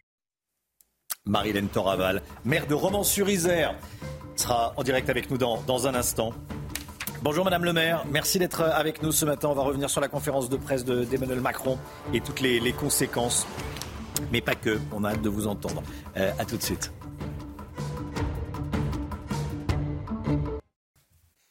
C'est News 7h11. Tout d'abord, le point info. Tout ce qu'il faut savoir dans l'actualité ce matin avec vous, Chana Housteau. Ce drame en Seine-Saint-Denis, un adolescent de 14 ans a été tué à l'arme blanche pendant une rixe dans le métro. Ça s'est passé hier soir à la station basilique de Saint-Denis sur la ligne 13. Malgré le travail des pompiers, le jeune homme n'a pas survécu à ses blessures. Ce déchaînement de violence pourrait être lié à des tensions entre quartiers selon le maire. De nouvelles livraisons d'armes françaises pour l'Ukraine. Le ministre des Armées Sébastien Lecornu annonce ce matin dans le Parisien la production de 78 canons César cette année. Ils serviront à soutenir l'effort de guerre ukrainien contre la Russie. 49 canons César sont déjà utilisés euh, par l'armée ukrainienne en ce moment sur le front. Et puis en Équateur, la violence monte encore d'un cran. Le procureur en charge de l'enquête sur la prise d'otage d'un plateau de télévision a été assassiné. Il a été tué par balle alors qu'il se trouvait dans sa voiture aux vitres blindées. L'Équateur est toujours en état d'urgence après la crise sécuritaire déclenchée par l'évasion d'un célèbre chef de gang. C'était le 7 janvier dernier. Marilène Toraval est en direct avec nous. Bonjour Madame le maire. Bonjour. Merci d'être là, maire d'hiver droite de Romans-sur-Isère. Je voulais vous entendre euh, sur ce qui révolte beaucoup de Français. Emmanuel Macron qui a minimisé les, les émeutes. Euh, qu'est-ce que vous en avez pensé déjà quand vous l'avez, euh, quand vous l'avez entendu? Ça m'a vraiment stupéfait parce que réduire l'origine de ces émeutes au simple fait de, de l'oisiveté et des écrans, franchement, j'ai vraiment constaté le décalage qui était euh, celui de, notre gouvernement et de la réalité qui, est la nôtre euh, sur le terrain. Euh, l'ensemble de nos concitoyens pourraient vous dire que les personnes qu'ils ont vues dans la rue, et je parle notamment sur les commerçants qui en été victimes, et même nous, collectivités, ce, ce ne sont pas que des jeunes, comme il veut bien le dire, des adolescents, mais il y avait aussi de jeunes adultes qui ont participé à ces émeutes et qui ont fait des dégâts conséquents avec un niveau d'ensauvagement euh, hors norme. Hmm. Vous avez été extrêmement courageuse. Vous avez dénoncé des zones de non-droit. Vous avez parlé des, parents délinquants euh, qui ont des enfants délinquants. Euh, certains vous l'ont reproché vertement. quand vous entendez le président de la République qui semble minimiser ce qui s'est passé l'été dernier, vous dites, vous sentez pas un petit peu abandonné? Il a parlé d'esprit de résignation. Je dirais que l'ambiance qui prévaut sur nos territoires aujourd'hui, on n'est pas à la résignation. Enfin, on a été au découragement, mais là, je dois dire que lorsqu'on a entendu ces propos, là, euh, l'esprit, il est à la révolte pratiquement. Les gens ne peuvent pas entendre, on ne peut pas entendre ce qui a été l'analyse qui a été celle du, président de la République, et je dois dire que j'en ai été profondément déçu et, vraiment peiné. L'esprit à la révolte, vous êtes, vous êtes révolté quand vous entendez ça Je suis révoltée. Je, vous dis aussi que c'est l'esprit qui prévaut sur Mm. euh, nos territoires. Moi, mes fonctions euh, m'amènent aussi à avoir du recul et prendre de la hauteur. Donc, euh, il s'agit de, de garder son sang-froid aussi par rapport à ces situations. Nous, on est tout à fait disposés à trouver des solutions, mais si on n'a pas un diagnostic partagé, un diagnostic clair et une vision partagée des choses, on n'arrivera pas à trouver de solution. Quand on me parle de solutions qui sont liées à la culture et au sport, on n'a pas attendu aujourd'hui pour mettre de la culture et du sport dans ces quartiers. On en met depuis bien longtemps. Mais lorsque vous avez des jeunes qui sont hermétiques à quoi que ce soit, euh, ça, ça me paraît quand même bien difficile. Lorsqu'ils pratiquent des, et qu'ils opèrent euh, la délimitation de zones de non-droit, enfin, comment voulez-vous qu'on arrive à pénétrer ces personnes de manière à faire en sorte qu'ils puissent, euh, j'ose le dire, hein, le mot, se reciviliser pour certains? Ce quoi, pardon? Se reciviliser. Se reciviliser. Ouais, pour ouais, certains, ouais. on en est là. Euh, vous avez comparé cette conférence de presse de mardi à une campagne électorale en vue des élections européennes avec euh, un discours d'Emmanuel Macron tourné sur le, le RN. Il a dit le parti du, du mensonge. En fait, il- si je vous suis, il a pris l'antenne sur TF1, France 2 et toutes les chaînes info pour faire campagne pour son, son parti Renaissance Bah, et, et tenter de faire baisser le vote RN. Un grand rendez-vous avec la nation, pour moi, euh, la discussion, elle n'était pas autour du RN. Enfin, pour moi, ça, c'est une discussion euh, politique. Nous, on attendait euh, vraiment des, comment dire, euh, des éléments euh, qui soient en lien avec euh, la réalité quotidienne, la réalité de chacun. On attendait aussi beaucoup de choses sur l'immigration. Enfin, ça, c'est un sujet aussi qui, nous intéresse. On attendait aussi des choses sur la délinquance, des choses de, qui s'opèrent aussi sur une analyse beaucoup plus approfondie, pas celle qui nous a été fournie.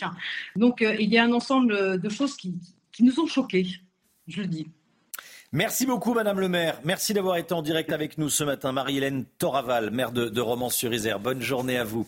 À bientôt. À vous euh, beaucoup de neige dans le nord, notamment dans l'île de France. Attention si vous prenez la, la voiture ce matin. On va partir sur le terrain, Chana. On va rejoindre notre envoyé spécial Adrien Spiteri en direct de la porte de Saint-Cloud dans le 16e arrondissement de Paris. Adrien, dites-nous quelle est la situation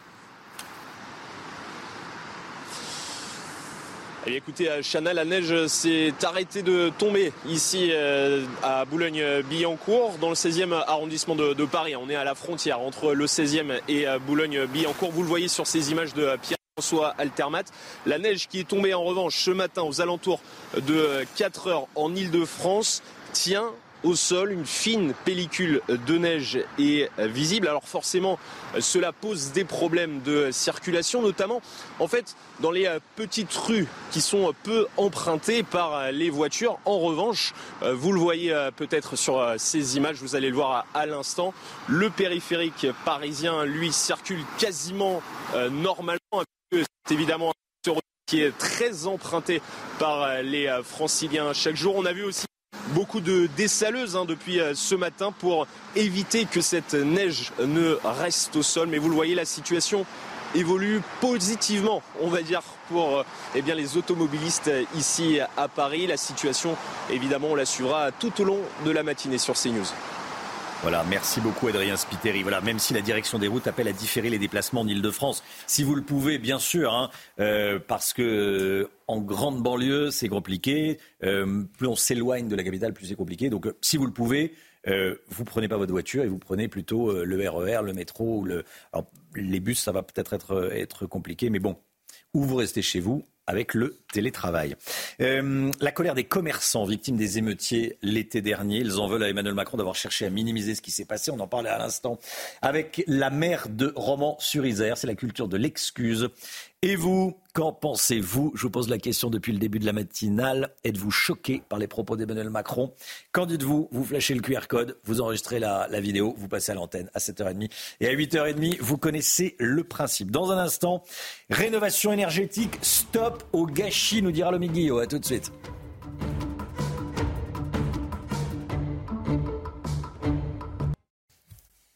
L'économie tout de suite avec Lomique Guillot. On va parler de la rénovation énergétique. Stop au gâchis. Votre programme avec Domexpo. 4 villages en Ile-de-France, 50 maisons à visiter pour découvrir la vôtre.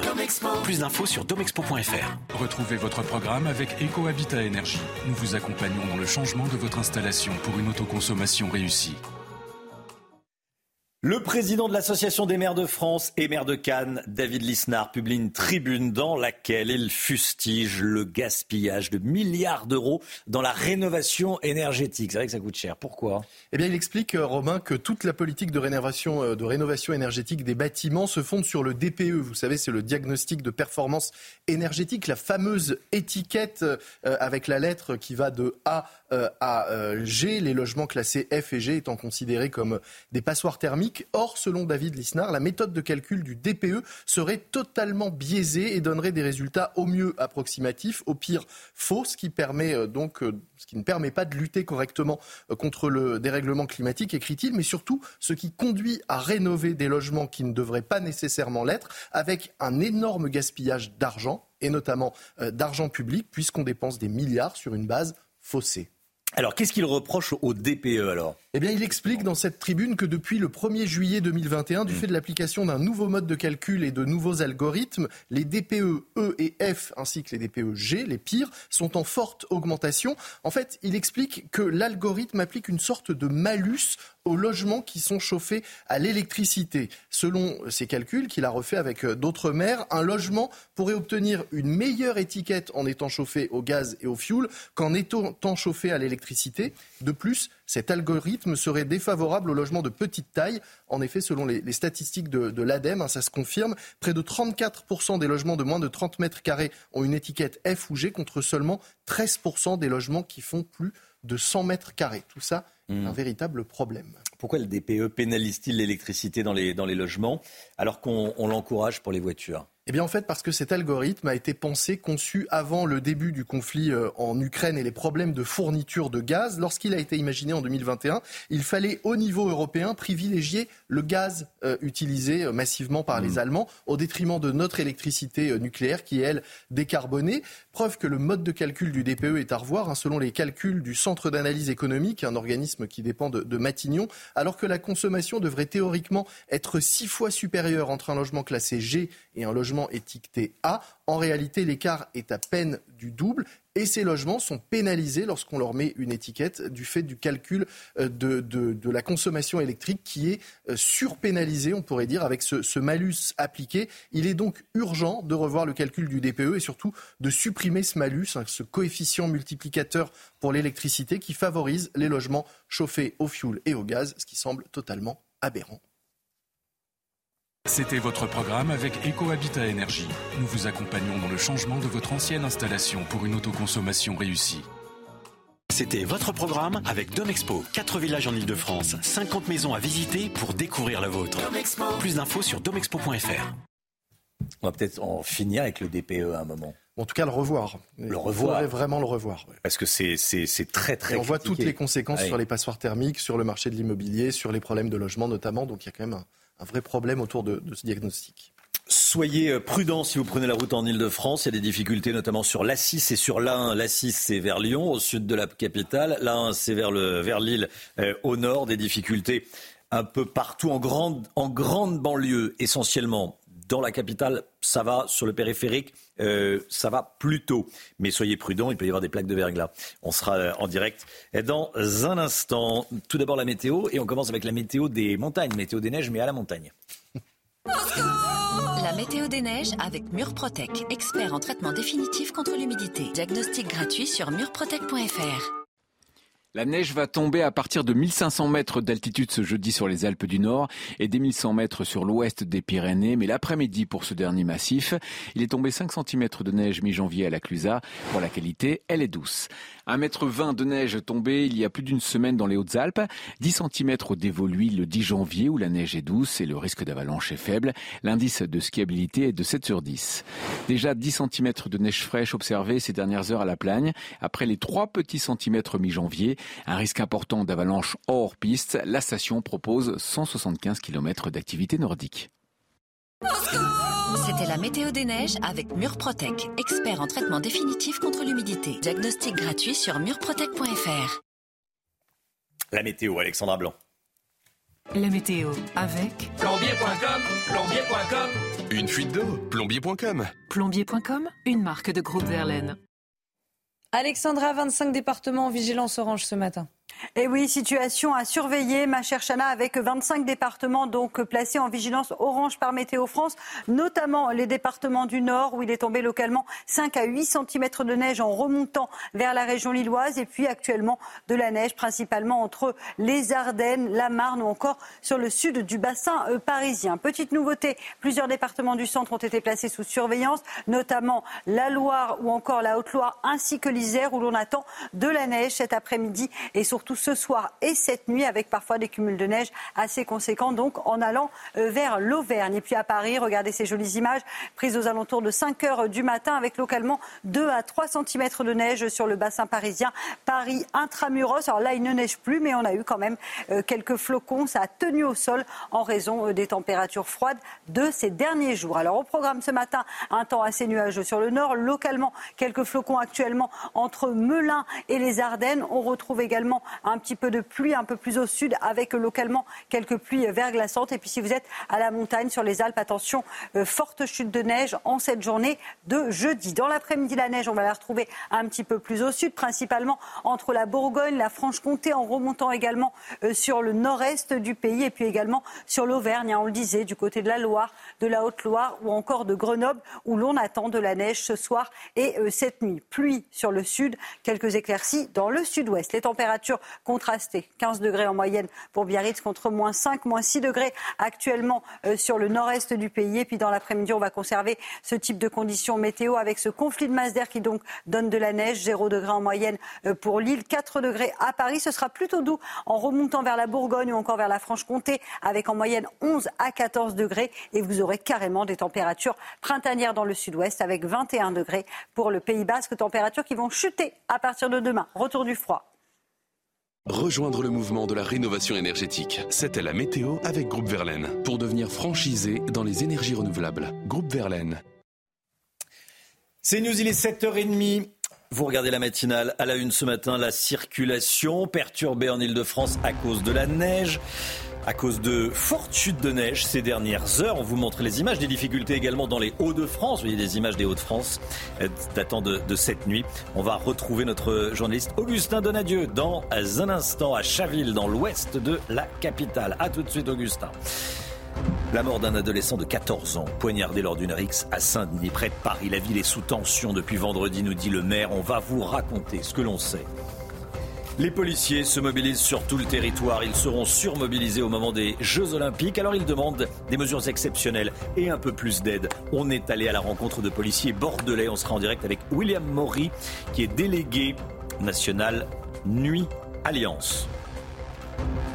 Circulation compliquée ce matin dans le nord du pays. 25 départements en vigilance orange à cause de la neige. Les cumuls dépassent parfois les 5 cm de neige. C'est assez pour euh, euh, désorganiser la, la, circulation et rendre la, la circulation et, et, et, la conduite dangereuse, hein, Chana Oui, on va le voir tout de suite avec notre envoyé spécial Augustin Donadieu euh, à Chaville. Augustin, dites-nous qu'est-ce qui s'est passé?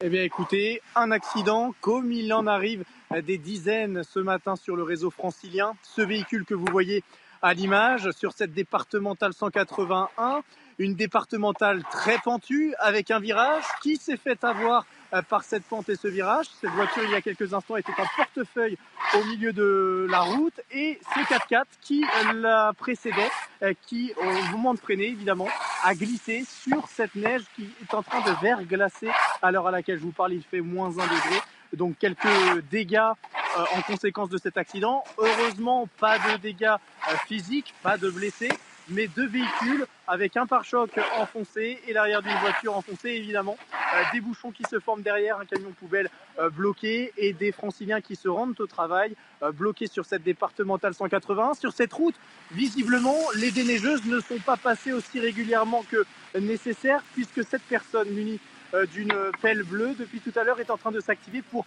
enlever elle-même la neige de la route et pour permettre eh bien, à ce camion poubelle et donc euh, à, à, tous ces véhicules de pouvoir euh, circuler à nouveau. C'est assez compliqué ici en Ile-de-France euh, de se déplacer aujourd'hui. Soyez prudents, trois conseils si vous êtes obligé de prendre la route. Euh, relâchez le pied de l'accélérateur, évitez d'utiliser vos, vos freins, privilégiez évidemment le frein moteur et surtout respecter les consignes des autorités, rouler à moins de 20 km heure sur le réseau routier francilien ce matin. Merci beaucoup, Augustin. Euh, donc la N118 qui descend là euh, vers, euh, vers, la, vers la capitale, donc est fermée là. Hein. Alors la N118 est, toujours ouverte. C'est la N181. Ah, là, on est sur la départementale 181, à quelques mètres effectivement de la N118. Merci beaucoup, Augustin. Le monsieur qui, qui, qui racle avec, la, avec sa pelle ne veut pas passer à l'antenne je peux lui demander, je vais surtout demander à ce monsieur, si vous le souhaitez, euh, ce monsieur qui se rendait au travail. Bonjour monsieur, vous étiez au volant de ce véhicule juste, juste derrière vous. Dites-moi très, très fort, qu'est-ce qu'il s'est passé? Racontez-nous en quelques mots. Euh, quand j'arrivais, je voyais une voiture devant moi en feu de détresse. Donc euh, cette voiture était arrêtée sur la route. Et comme c'est une seule, une seule voie, le temps juste de freiner, ben, comme la route n'a pas été sablée, donc la, neige m'a amené jusqu'à ce que je puisse la toucher au pare-choc arrière. Et moi, j'ai défoncé ma voiture devant. Vous n'avez pas pu éviter l'accident Je n'ai pas pu éviter parce que c'est une seule voie et cette voiture était garée sur la route. Elle était garée donc je ne pouvais pas passer. En voyant les feux de détresse, je voulais freiner bah, le frein ne pouvait pas prendre parce qu'il y a la neige qui m'a amené jusqu'à cogner la voiture. Comment vous allez faire? Puisque là, la dépanneuse ne peut pas passer. Vous êtes en train de former un bouchon contre votre gré. Qu'est-ce que vous bah, allez faire? Là, je devais être déjà au travail. Mes collègues sont bloqués là-bas. Je ne sais pas quoi faire parce que là, il fallait déneiger la route dans l'autre sens pour nous permettre de descendre. Parce que la descente, elle est dangereuse. Et moi, je pense que la priorité, c'est de saler les routes dangereuses avant. Mais ça, ils n'ont pas pensé. Et là, c'est à 7h30 que la dame vient nous dire que non, on a salé. Ça n'a pas été salé, cette route. Et voilà, les, résultats, c'est qu'il y a eu des, carnages aujourd'hui. On a cassé nos véhicules. Qui va être responsable de ça? Donc, il faut que la ville puisse prendre sa responsabilité. Parce que la route, si ça a été salé, on est passé dans des routes où ça a été salé, on n'a pas eu ce problème. Voilà, on arrive à une route dangereuse. Ça n'a pas été salé, je viens. Madame, elle a eu un problème avant. Il y a eu un véhicule qui l'a cogné aussi de derrière. Et moi, j'arrive, je vois les feux de détresse et je freine. Mon véhicule maintenant vient aussi la toucher. C'est en fait un suraccident qui s'est passé ce matin. Qui s'est passé ce matin. Merci. Un suraccident. Merci beaucoup, monsieur. Vous le voyez, hein, Romain, ici, c'est assez compliqué avec des véhicules qui bloquent la circulation, des motos évidemment qui ne peuvent plus démarrer du fait de cette route extrêmement euh, glissante et des bouchons qui sont en train de, euh, de se former. La question va être de savoir comment cet axe va pouvoir être débloqué puisque les bouchons empêchent les dépanneuses de pouvoir accéder à cette route. Euh, seule façon, effectivement, comme le disait très justement le monsieur, que la dépanneuse accède à cette route en contresens par le bas. Ça n'est pas réussi pour le moment. Merci beaucoup, Augustin Donadieu. Voilà, on va, on va suivre cette situation. Vous l'avez compris, situation extrêmement compliquée. Quand on le peut, quand on le peut, on ne prend pas sa voiture. On va garder euh, vos images à l'antenne, hein, évidemment, Augustin. Euh, Alexandra Blanc, euh, qu'est-ce que ça va donner dans les prochaines heures? Est-ce que la température va remonter? Est-ce que la glace va fondre ou pas? Alors le problème, c'est que les températures sont glaciales depuis quelques mmh. jours. C'est pourquoi cette neige a tenu au sol malgré les fortes précipitations de la nuit dernière. Et dans les prochaines heures, les mmh. températures vont petit à petit remonter. Mais pour l'instant, la neige va tenir au sol une bonne partie de la matinée. Actuellement, on a en, moyenne entre moins 1 et moins 2 degrés entre le bassin parisien et la Marne. Et donc, conséquence, cette neige est arrivée sur des sols complètement glacés et souvent humides en raison de la pluie. Ça tient au sol et ça va tenir une bonne partie de la journée avec parfois des routes qui se sont transformées en véritable patinoire en raison de la neige et des pluies verglaçantes. Oui, ça on le voit à l'écran. Mhm. Merci beaucoup Alexandra. Restez bien avec nous sur CNews. Dans un instant, on sera en direct avec euh, William Maury, délégué national Nuit Alliance. On va parler de ce jeudi noir des policiers, les policiers euh, qui euh, appellent à lever le pied, appellent leurs collègues, les syndicats de policiers qui appellent leurs collègues à, lever le pied. Pourquoi? Eh bien parce que ils réclament des mesures exceptionnelles en échange de leur engagement pendant les Jeux Olympiques. On en parle dans un instant. A tout de suite. 7h40. La colère de certains, et notamment des commerçants victimes des émeutiers l'été dernier. Ils en veulent au président de la République d'avoir cherché à minimiser ce qui s'est passé lors de sa conférence de presse. C'est la culture de l'excuse. Et vous, qu'est-ce que vous en pensez? Vous flashez le QR code, vous réagissez, c'est ce que vous faites depuis le début de la matinale. Voici vos réponses. Pour moi, parler d'oisiveté, c'est simplement refuser de voir les choses en face, de ne pas accepter de prendre responsabilité pour tout ce qui ne va pas, et en fait, de ne pas être à la hauteur. Je ne peux pas attendre le jour où Jupiter redeviendra une planète. Choqués, bien évidemment. Emmanuel Macron nous a donné un exercice de style l'autre jour qui était quand même assez, assez, assez fort. Et, et, de toute façon, ça va avec le personnage. Et quand on est un pays dans la contradiction comme le sien, un gouvernement dans la contradiction comme le sien, avec un tel déni des choses, euh, là, Emmanuel Macron a envoyé un énorme feu vert aux émeutiers. Il faudrait pas que ça recommence. Parce que si c'est l'oisiveté la responsabilité de ce truc-là, on est mal. Ce sont des enfants oisifs qui ont causé les émeutes. Et donc, c'est la responsabilité du ministère de l'Éducation. Je trouve ça particulièrement curieux. Soit notre président de la République vit dans un monde parallèle, mais il est trop intelligent pour euh, faire ce type d'analyse, ou alors c'est de la manipulation, tout simplement. Voilà, vous, vous continuez à, réagir. On est en direct à présent avec William Maury, délégué national Nuit Alliance Policier syndicat des, de policiers. Bonjour, merci d'être en direct avec nous ce matin. Déjà un, commentaire sur euh, ce qu'a dit le président de la République, euh, oui, mardi soir pendant sa conférence de presse, qui, disait tiens, bah, il y a eu des émeutes parce que les petits jeunes ne savaient pas quoi faire, euh, ils avaient plus cours depuis avril.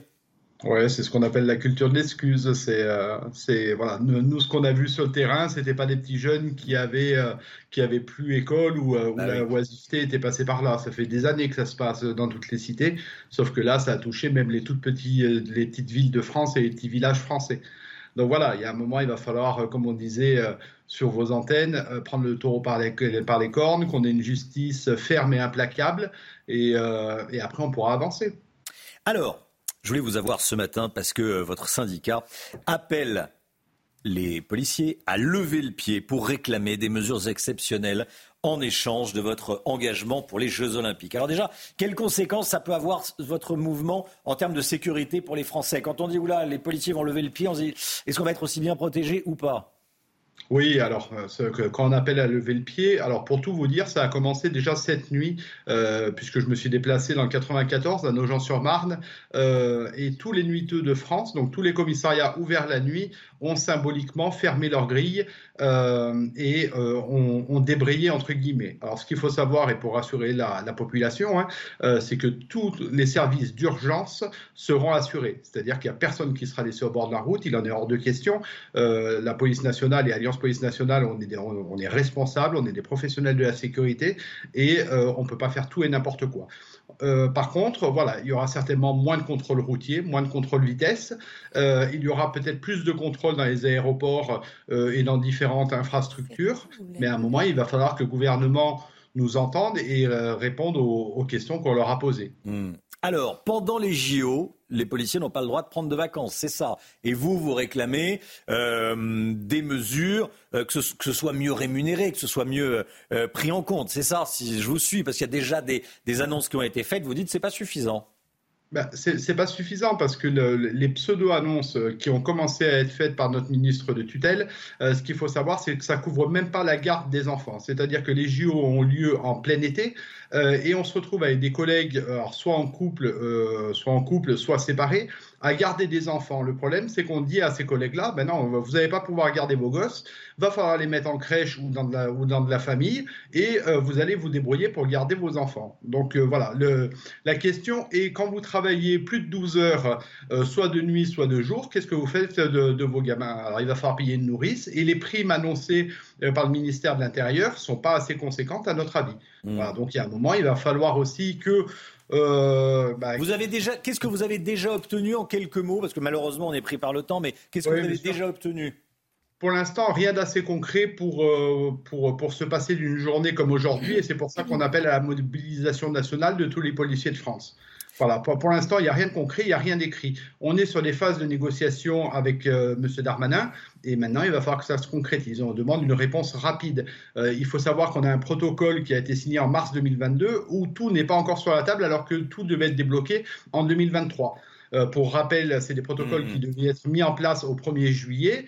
on est mi-janvier 2024. on attend encore. Bon, merci beaucoup William Maury. Merci d'avoir été en direct avec nous. Merci à vous. Merci, voilà. Bonne, bonne journée à vous. Allez, on va repartir sur le terrain, sur la route, retrouver Adrien Spiteri en direct de la porte de Saint-Cloud, dans l'ouest de Paris. Beaucoup de neige, Chana. Oui, Adrien, dites-nous quelle est la situation en ce moment. Eh bien, écoutez, euh, Chana, ici à Paris, les chutes de neige se sont euh, arrêtées. Alors, on se trouve sur un axe routier euh, très emprunté hein, par les franciliens ici à la porte Saint-Cloud. Et vous le voyez, eh bien, une fine couche de neige est toujours visible au sol, conséquence des températures très basses ces derniers jours, même si au fur et à mesure hein, que les automobilistes passent, cette neige se dissipe appelés à la plus grande euh, vigilance. Et à mesure, je le disais, que ces euh, automobilistes euh, passent, la neige se dissipe. Regardez d'ailleurs le périphérique parisien qui circule quasiment normalement. On a vu énormément de, dessaleuses hein, depuis ce matin. On a pu également interroger un certain nombre d'automobilistes à, un feu rouge tout à l'heure avec Pierre-François Altermat qui m'accompagne. Et un certain nombre d'entre eux nous expliquaient eh bien qu'ils avaient tout simplement pris leurs précautions en mettant ce matin euh, des pneus neige et qu'ils n'avaient pas forcément eu de difficultés euh, pour euh, circuler, même si évidemment si vous prenez la voiture, soyez prudent. Il faut évidemment ralentir pour éviter les risques d'accident. Et le risque maintenant, c'est que cette neige eh bien, ne glace et ne gèle sur les trottoirs, ce verglas qui pourrait aussi poser quelques difficultés pour les piétons. Merci beaucoup Adrien Spiteri. Dans un instant, l'économie, on va parler du travail au noir qui coûte une fortune, un pognon de dingue, comme dirait le président de la République. Euh, voilà, le travail au noir qui coûte un pognon de dingue. Mais tout d'abord, c'est le point info. Chanel Housteau. Emmanuel Macron veut lancer un grand plan de réarmement démographique. Alors face au déclin de la population, on vous a interrogé et 69% d'entre vous sont contre le recours à l'immigration. C'est ce que révèle notre dernier sondage CSA pour CNews Europe 1 et le JDD. Et pour ceux qui y sont favorables, ils préfèrent faire appel à l'immigration européenne plutôt qu'extra-européenne. Et puis, on vient d'en parler, la colère des policiers. Ils se mobilisent aujourd'hui partout en France pour demander des mesures exceptionnelles pendant les Jeux Olympiques. Ils viennent d'apprendre qu'ils n'auront pas de vacances pendant cette période et ne savent pas quelle sera la nature de leur mission. Un rassemblement est prévu cet après-midi à Paris devant la préfecture de police. Votre programme avec Domexpo. 4 villages en Ile-de-France, 50 maisons à visiter pour découvrir la vôtre. Plus d'infos sur domexpo.fr. Retrouvez votre programme avec EcoHabitat Énergie. Nous vous accompagnons dans le changement de votre installation pour une autoconsommation réussie. Le travail au noir priverait chaque année les finances publiques de 10 milliards d'euros de recettes. C'est colossal, hein, le Guillaume. Oui, en effet, Romain, chaque année, l'URSSAF collecte 648 milliards d'euros de cotisations euh, sociales, euh, celles qui servent à financer notre euh, modèle social, hein, la sécurité sociale, le chômage, la retraite. Sauf que certains essayent d'échapper à cet impôt en ne déclarant pas ce qu'ils devraient. Et cette fraude atteindrait les 10 milliards d'euros selon les derniers chiffres publiés cette semaine par le Haut Conseil pour le financement de la protection sociale. Comment on obtient ce chiffre? 10 milliards d'euros Avec des enquêtes qui sont euh, menées et en additionnant deux types de fraudes. D'abord, les employeurs qui tout simplement ne déclarent pas leurs employés. Ça peut être sur un chantier pour une garde d'enfants, dans la restauration, sachant que euh, le secteur du BTP à lui seul concentre 50% euh, des redressements. C'est ça, c'est le travail dissimulé ou travail au noir quand on ne déclare rien. Et puis il y a ce qu'on appelle le travail au gris. On déclare et on paye, mais moins que ce qu'on devrait. C'est le cas, par exemple, des auto-entrepreneurs ou de certains indépendants qui ne vont déclarer qu'une partie de leurs recettes et chiffres d'affaires pour ne payer qu'un peu de cotisation sur une partie seulement de leurs gains. Évidemment, ça reste de la fraude. Et ce travail au gris, eh bien, il représenterait malgré tout une grosse partie hein, euh, de la fraude. C'est notamment, euh, il est notamment le fait d'auto-entrepreneurs, je le disais, ceux qui travaillent pour les plateformes Internet, en particulier les chauffeurs VTC et les livreurs à domicile, ceux qui euh, livrent notamment les, les repas. Pour les chauffeurs VTC, on estime le taux de fraude à 62%. Pour les livreurs, c'est carrément 70%. Comment est-ce qu'on peut lutter contre cette fraude massive? Eh bien, il y a une mesure simple. Hein. On va tout simplement obliger les plateformes à prédéclarer le chiffre d'affaires réalisé par leurs prestataires, un précompte qui permettra de vérifier ensuite eh, eh bien, que les chauffeurs et les livreurs ne minorent pas euh, leurs revenus et déclarent bien et payent bien surtout euh, les cotisations qu'ils doivent. Alors, sauf que comme souvent, eh ben, cette mesure qui paraît simple, il va falloir attendre un peu pour qu'elle soit mise en œuvre. 2027, oui, 2027. Mais bon, à 10 milliards d'euros de pertes par an et de fraude par an, c'est pas comme si on était pressé. Hein, D'autant que ce chiffre de 10 milliards, c'est pratiquement le même que le déficit actuel de la Sécu, le trou de la Sécu, 11,2 milliards d'euros par an. Mais voilà, il va falloir attendre. C'était votre programme avec EcoHabitat Énergie. Nous vous accompagnons dans le changement de votre ancienne installation pour une autoconsommation réussie. C'était votre programme avec Domexpo. 4 villages en Ile-de-France, 50 maisons à visiter pour découvrir la vôtre. Plus d'infos sur domexpo.fr. C'est News 7h50. Dans un instant, la politique avec vous, Paul Sugy, la France en plein hiver démographique. On en parle à tout de suite.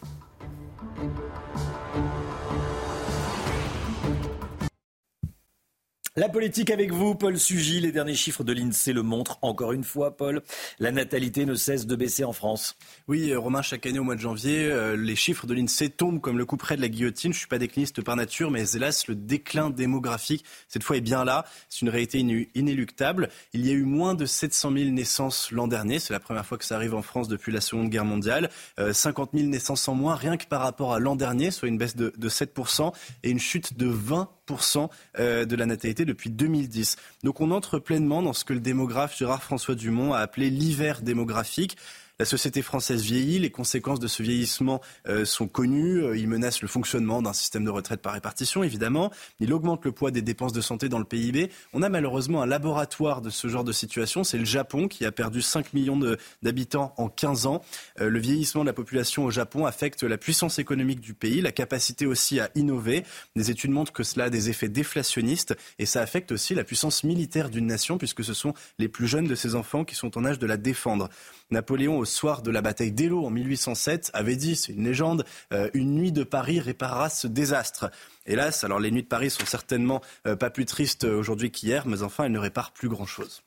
Alors mardi soir, Emmanuel Macron a annoncé un plan de réarmement démographique qui a été beaucoup critiqué, Paul. Bah oui, les propos du chef de l'État sont frappés au coin du bon hmm. sens, mais l'idée que la puissance publique veuille soutenir la natalité, ça fait hurler euh, toutes les féministes qui font semblant d'y voir un retour du contrôle politique du corps des femmes.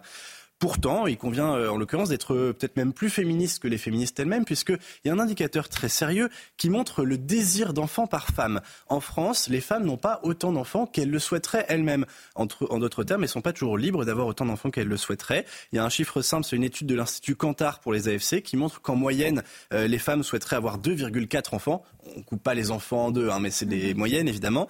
Tandis que l'indice de fécondité effectif, c'est 1,7 enfants par femme. Donc il est bien inférieur. Le réarmement démographique, ça commence par offrir aux familles qui souhaitent avoir des enfants les moyens, la possibilité de pouvoir les accueillir sereinement. Est-ce que les annonces du, chef de l'État vont dans le bon sens? Eh ben, on, reste sur notre fin. Ça va dans le bon sens, mais c'est encore très faible. Emmanuel Macron évoque un grand plan de lutte contre l'infertilité. Alors pourquoi pas? Nul ne peut lui reprocher d'évoquer ce tabou. Mais la première raison qui fait que euh, les femmes qui souhaiteraient avoir des enfants n'en ont pas toujours, eh bien, c'est qu'au moment où elles peuvent enfin s'y consacrer, elles sont souvent âgées et donc plus toujours en âge de procréer. Euh, la raison, euh, enfin, les raisons sont nombreuses. Recul de l'âge où l'on peut fonder une famille, mais aussi pression professionnelle trop forte en début de carrière qui fait qu'on diffère l'âge d'avoir un premier enfant. C'est aussi la croix et la bannière pour les modes de garde. On sait que pour que les femmes puissent concilier vie familiale et vie professionnelle, il faut pouvoir euh, s'atteler à ce problème. Les mêmes qui vont critiquer la politique familiale ou empêcher le gouvernement de mettre en place une politique familiale ambitieuse seront aussi ceux qui vous diront tôt ou tard que l'immigration euh, pourra euh, y suppléer pour voir au déclin démographique.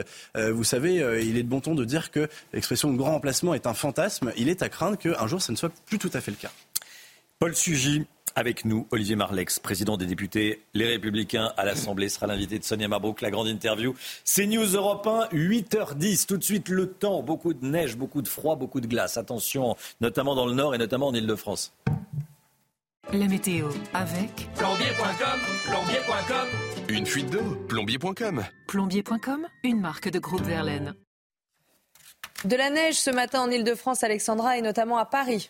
Oui, regardez ces images prises il y a seulement euh, quelques minutes du côté de, la porte de Saint-Cloud, située dans le 16e arrondissement euh, de Paris. On a eu localement entre 2 et 3 cm de neige sur l'île de France, avec donc cette neige qui a tenu au sol et qui a donc engendré quelques difficultés de circulation. Il ne neige plus actuellement à Paris intramuros. La neige s'est décalée un petit peu plus au sud, notamment en allant euh, vers Melun ou encore en remontant vers les Ardennes ou encore vers la Marne. D'ailleurs, 25 départements sont toujours placés sous surveillance, les départements du Nord, mais également les départements euh, centraux. Avec cette petite nouveauté, on attend de la neige cet après-midi et surtout ce soir et cette nuit entre la Loire, la Haute-Loire ou encore en allant euh, du côté de l'Isère. Avec donc ces départements placés sous surveillance, on pourrait localement avoir entre 4 et 10 cm de neige entre ce soir et cette nuit. Sur le Nord, ça va s'améliorer. D'ailleurs, il ne neige plus à Paris. On retrouve seulement quelques flocons un petit peu plus au sud entre entre Melun, les Ardennes, si vous êtes du côté de Reims ou encore en remontant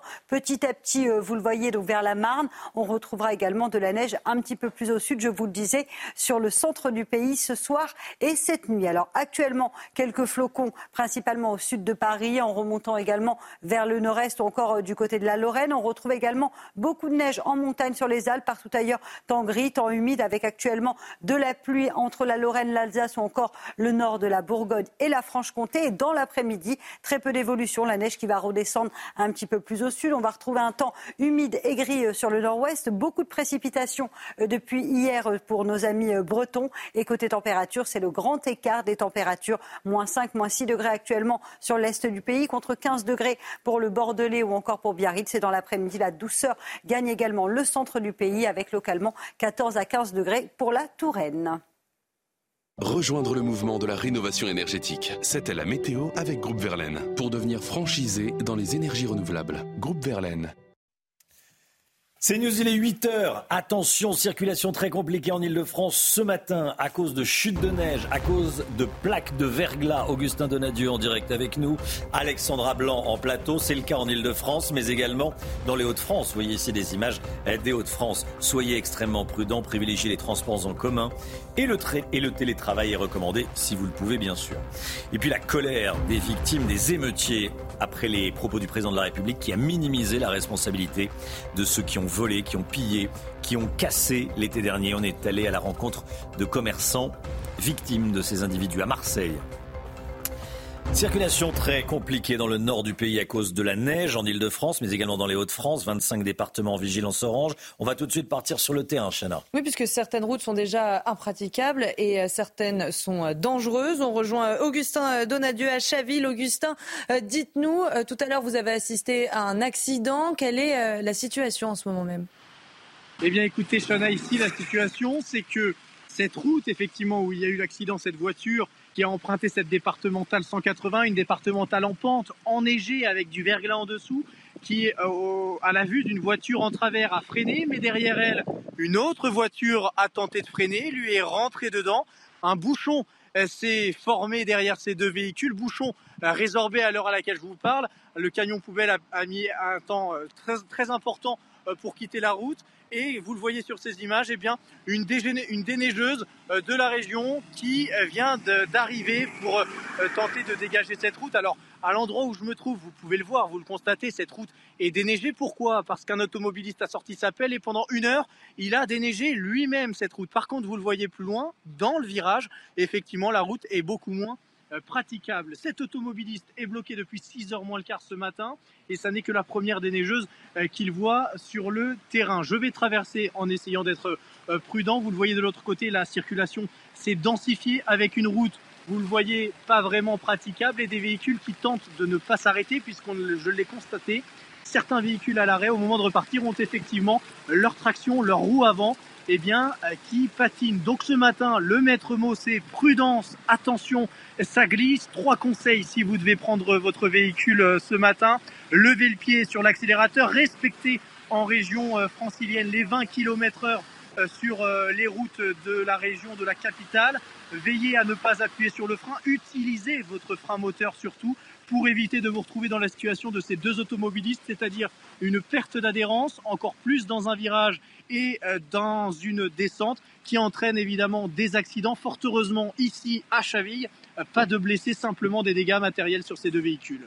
Augustin Donadieu, merci beaucoup euh, Augustin. Donc sur la D180 à l'ouest de la, capitale, une vraie patinoire euh, et la circulation est, à l'arrêt, euh, comme vous le voyez. Merci beaucoup Augustin et, soyez prudents hein, si vous êtes en, en Ile-de-France. Vous l'avez compris, vous avez compris le message. Certains automobilistes étaient bloqués dès hier soir dans les Hauts-de-France. Écoutez ces témoignages. Il y a une dépanneuse qui est bloquée juste là. Donc on fait en sorte que les voitures s'écartent pour la laisser passer, mais elle a fait 10 euh, mètres en, 30 minutes. J'espère que les gens vont bouger un petit peu pour laisser passer la dépanneuse, que euh, tant qu'elle ne sera pas passée, apparemment il y a un poids lourd qui sera en portefeuille, si j'ai bien compris. J'ai mes deux enfants, bah, il fait froid, on attend. Bah, on a quitté à rester ici encore peut-être 2-3 heures parce qu'il n'y a rien qui bouge. Non, moi ça va, je suis encore assez zen.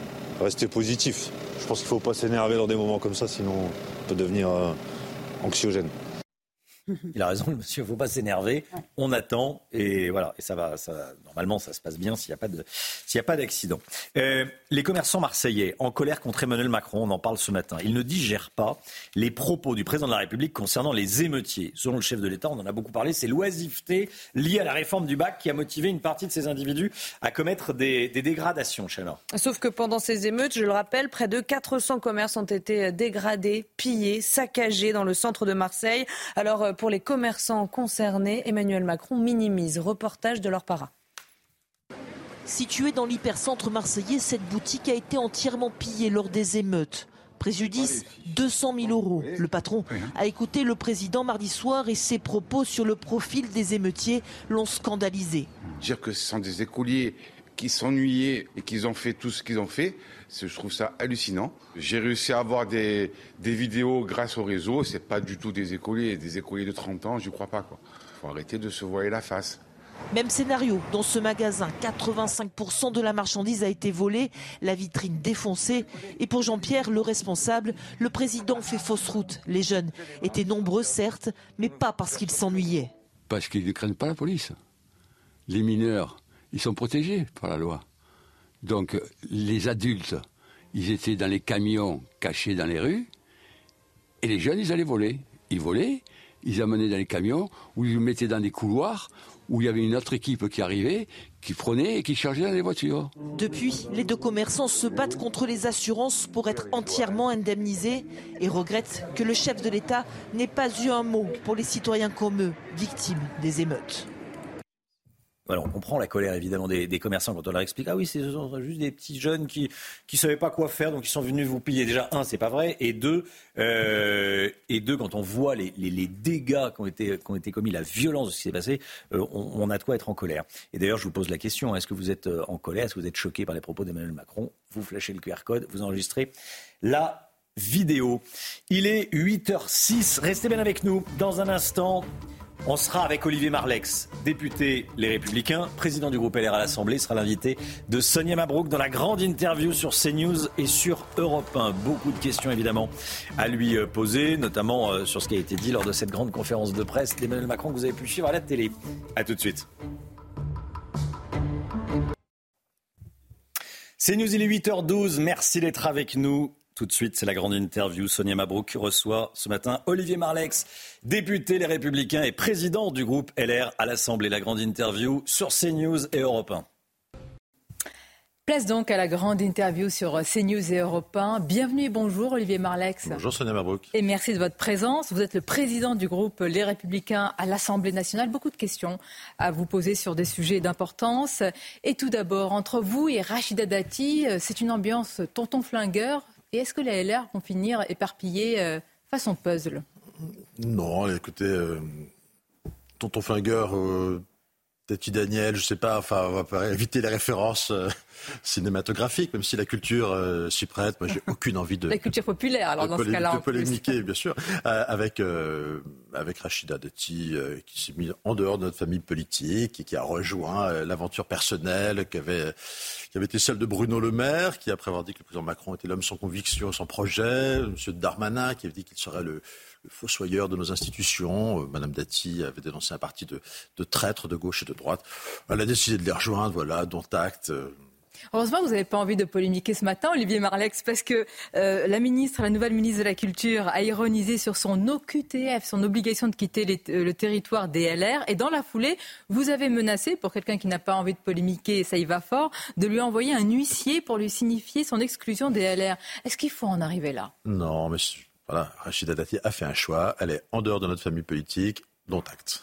Vous allez donc, euh, dont acte, il va y avoir des actes. Vous allez très vraisemblablement, Olivier Marlex, lui présenter un, un plan B euh, des candidats LR face à elle, évidemment, au municipal euh, à Paris. Est-ce que vous faites tout pour perdre? Non, vous savez, je me souviens que quand euh, Rachida Dati a eu ses propos très durs sur le parti de traître, euh, c'était au lendemain des municipales de mémoire.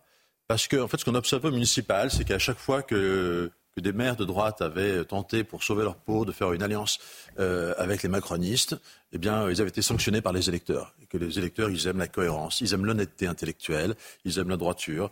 Et donc, euh, voilà, moi je pense qu'il faut partir euh, sous nos couleurs et que On assume, euh, on assume le résultat. Vous assumez quoi? C'est important quand même parce que c'est la capitale. Ce sera une bataille acharnée avec Anne Hidalgo. Est-ce que votre choix est de potentiellement gagner avec Rachida Dati ou d'être assuré de perdre sans elle 2026, c'est très loin. On sera quasiment en campagne présidentielle. Trop loin. Et le fait qu'elle ait annoncé si vite sa candidature. Si je peux me permettre, oui, c'est euh, visiblement un troc euh, un peu douteux. Euh, où est l'intérêt national là-dedans? Euh, Il me semblait que le gouvernement de la France était un peu au-dessus de ces genres de contingences.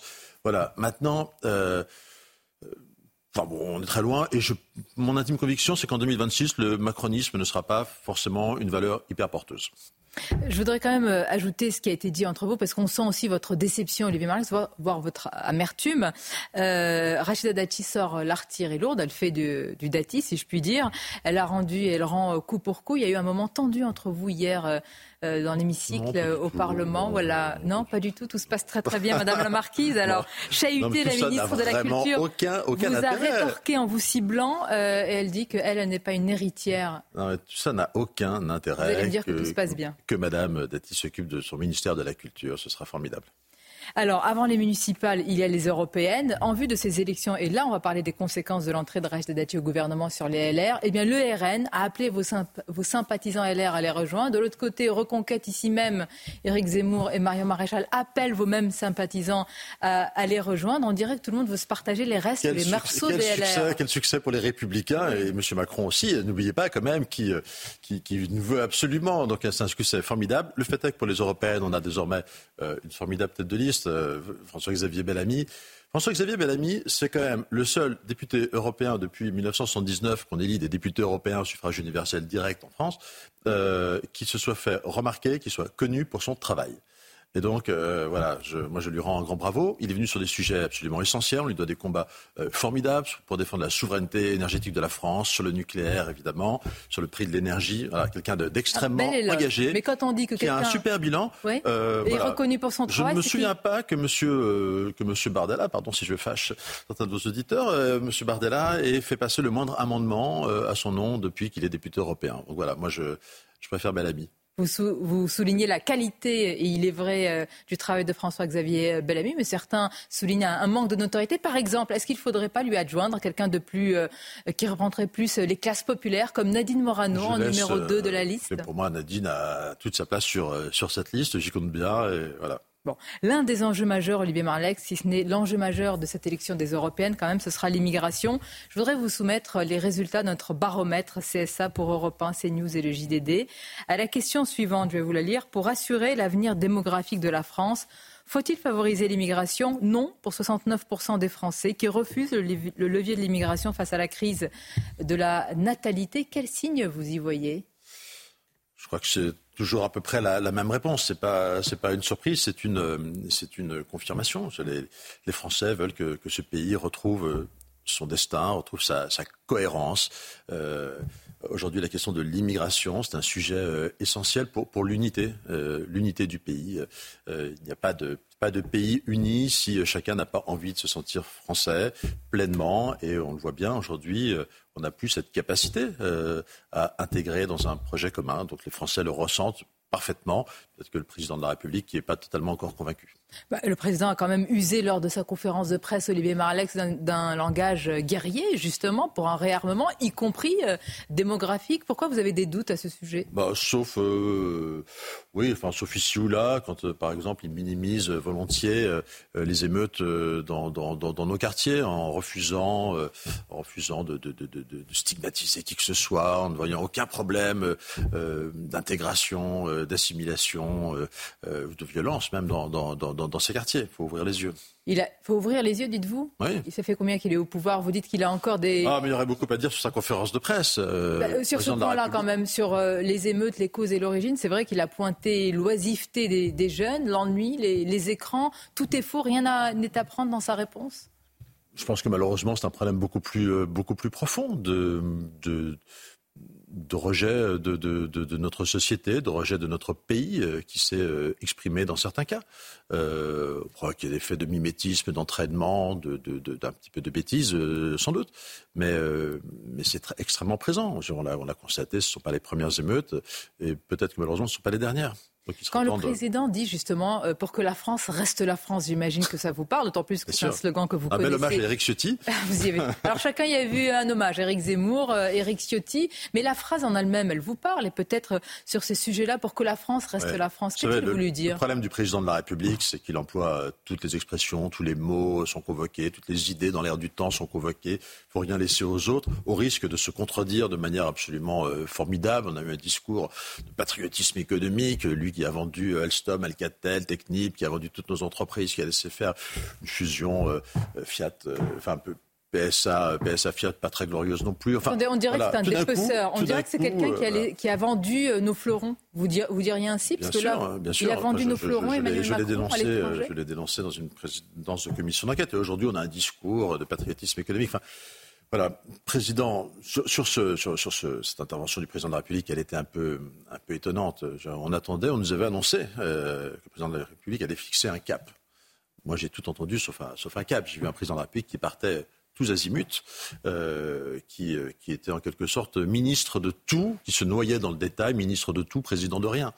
Et pourtant, les, des mots, enfin, vous allez me dire ce ne sont que des mots, mais parfois ils indiquent un cap, ont été utilisés, autorité, ordre, tranquillité, la République manie des mots, euh, les mots changent très régulièrement, euh, ordre et progrès, enfin vous avez toutes sortes, toutes sortes, non mais voilà, le problème du président de la République, c'est euh, c'est pas les mots, ce sont les faits, ce sont les actes. Euh, ils ne sont pas au rendez-vous. Il y en a un président de la République qui, dans sa conférence de presse, a, a, a dénoncé des problèmes qu'il a lui-même créés quand il parle de, de, la France de l'angle mort, en parlant des, des classes moyennes. Enfin, pardon, qui, qui a depuis euh, 7 ans plus les 5 ans où il était aux manettes auprès de François Hollande, euh, a entretenu cette politique. Euh, il y a peu de temps, on a supprimé encore les, crédits d'impôt qui bénéficient à tous les Français qui travaillent sur la rénovation énergétique, au nom de, de le remplacer par ma prime rénov, qui, euh, est mise sous des conditions de ressources euh, beaucoup plus strictes. Donc ça exclut une partie des classes moyennes. Euh, on, pourrait, on pourrait multiplier l'exemple. Même président de la République qui découvre qu'il y a un problème avec les médecins étrangers et qu'il faut sortir de la précarité. Découvrir, peut-être que c'était un peu, un peu non, fort. On nous dit il faut euh, les sortir de la précarité. Très bien. On lui a dit, on a mis euh, Philippe Juvin, l'a interpellé, euh, nous a interpellé le gouvernement en disant mais attendez, vous n'ouvrez que 2700 places au concours cette année. Moi, dans mon hôpital à Dreux, j'ai 22 médecins qui ont réussi le, les épreuves pour, pour, pour être, euh, sortir de la, de, de, la précarité. Il n'y a que 11 places offertes par le ministère de la Santé. De qui se moque le président de la République? Olivier Marlex, est-ce que rien ne trouve grâce à vos yeux? Rachida Dati, on a compris. Le Premier ministre, là encore, vous allez me dire des mots, mais enfin, ce sont quand même des mots empruntés au vocabulaire, ou en tous les cas à la grammaire de la droite, l'uniforme, l'autorité, l'ordre, la tranquillité. Comment vous jugez les premiers pas du nouveau Premier ministre Gabriel Attal? Je ne les jugerai pas sur les, sur les mots. Euh, parler d'autorité, c'est bien. Il n'y a pas de bilan? Parler d'autorité, c'est bien. Faire preuve, c'est mieux. Il a appliqué, il a appliqué la loi euh, sur l'interdiction des signes religieux à l'école, et notamment sur l'abaya formidable. Le ministre qui a appliqué la loi, c'est absolument extraordinaire. Donc merci à lui de, de l'avoir fait, évidemment.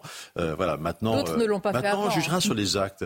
Vous savez, ce gouvernement est dans la, la communication. Moi, ce que j'ai eu vraiment le, le sentiment hier, euh, avant-hier, pardon, en écoutant ce, cette intervention, c'était que que ce quinquennat était, euh, était fini, euh, fini qu'il n'y avait plus de projet. Il reste quand même plus de projet. ans et demi. Il a dit d'ailleurs qu'il se battrait jusqu'au dernier quart d'heure parlant de la bataille contre le Rassemblement national. D'ailleurs, ouais. il n'a pas du tout cité ouais. les autres partis d'opposition. C'est comme si vous n'existiez oui, pas. Bien sûr, c'est toujours sa minute de publicité pour ses adversaires favoris qui lui a permis d'être réélu au second tour comme, comme prévu. Attendez, vous pensez qu'il a euh, intérêt à ce qu'il y ait toujours le Rassemblement national en pôle une, position C'est une vieille recette qui a été inventée par, par François Mitterrand, euh, qui a été évidemment le président de la République dès le, le, premier jour de son élection a voulu installer ce vis-à-vis -vis avec euh, avec Madame Le Pen, qui lui semblait être la meilleure Et garantie. Vous n'avez aucune responsabilité de son élection. Vous n'avez aucune responsabilité dans la montée du. Peut-être qu'on aurait pu faire mieux.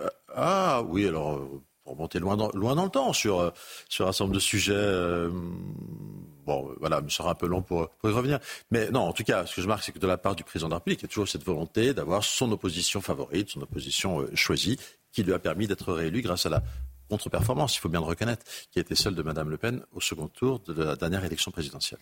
Vous allez rencontrer tout à l'heure, parce que le, euh, le, Premier ministre rencontre tous les, les chefs euh, des, des, partis, Eric Ciotti, et, et vous-même, qu'est-ce que vous allez lui dire? Est-ce que, est que pour vous, il y a aujourd'hui une, une décision, une urgence à prendre en compte avant tout? Oui, bon, on restera sur le sujet de, de, de l'immigration, puisque c'est là qu'on s'est quitté avec euh, Mme Borne, avec un, un texte immigration qui a un peu fait imploser la majorité, qui a fait euh, exploser le gouvernement. C'est que les ministres qui ont voulu démissionner, certains ont démissionné comme le ministre de la de la santé. Donc, euh, on lui demandera évidemment de tenir tous les engagements qui ont été Moi, pris. j'ai entendu Gabriel Attal qui vous a Sur l'AME notamment, parce qu'il est confirmé hein, absolument que la réforme de l'AME serait euh, Absolument inadmissible qu'on demande aux Français de payer un peu plus en boîte de médicaments, comme l'assume d'ailleurs le, le président de la République, 50 centimes de plus de, de franchise, qu'on dérembourse toujours plus les frais euh, dentaires si mal remboursés déjà pour les Français, et qu'à côté, on dépense sans compter pour des gens qui sont clandestins. Euh, Olivier Marlex, une- est-ce que vous, comment dire, vous croyez en la parole du Premier ministre quand il vous a dit oui, il y aura bien la réforme de l'aide médicale d'État, c'est acté pour Je suis, euh, je, je serai vigilant jusqu'au bout, jusqu'à la dernière minute.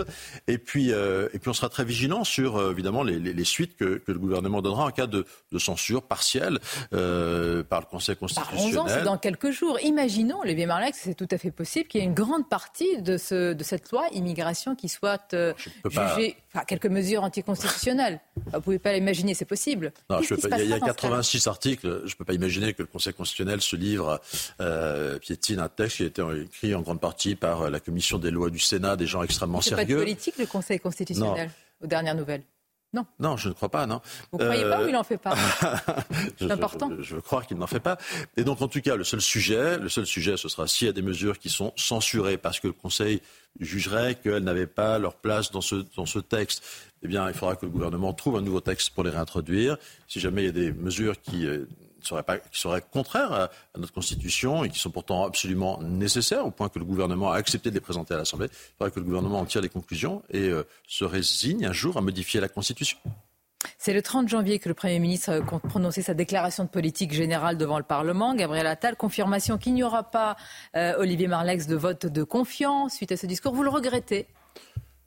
Non, ils n'ont pas de majorité. Et ce nouveau euh, gouvernement, euh, je ne sais pas s'il changera quelque chose à la vie des Français, j'en suis pas sûr. Euh, mais en tout cas, il ne change rien euh, au fait qu'il n'y a pas de majorité à l'Assemblée nationale. Donc ils ne peuvent pas demander la confiance qu'ils n'auraient pas. Pour conclure, le président dit réarmement démographique, réarmement civique, réarmement de Sarah. Si vous, vous deviez choisir un réarmement urgent pour la France, quel serait-il, Olivier Le de, le sujet de nos frontières euh, est évidemment essentiel. Euh, en second lieu, celui de la, de la natalité. Là aussi, quelle responsabilité du président de la République Euh, Ça fait 5 ans, 7 ans qu'on lui demande de remettre en cause les, les mesures anti-natalité prises par le gouvernement euh, Hollande, auquel, auquel il appartenait, notamment sur le quotient familial qui pénalise les, les familles qui ont euh, des enfants ou la- l'absence d'universalité des allocations familiales. Que Bien. ne l'a-t-il fait plus tôt? Bien. Est-ce que vous souhaitez, pour terminer, bonne chance à Rachida Dati dans son nouveau ministère, malgré tout? Et, et- et bonne chance, si vous le voulez, à ce nouveau gouvernement Rien, pour la France. demande. Bien, pour la France, comme vous le dites. Olivier Marlex, merci. C'était votre grande interview ce matin sur CNews Europe 1 et à bientôt. Merci, Sonia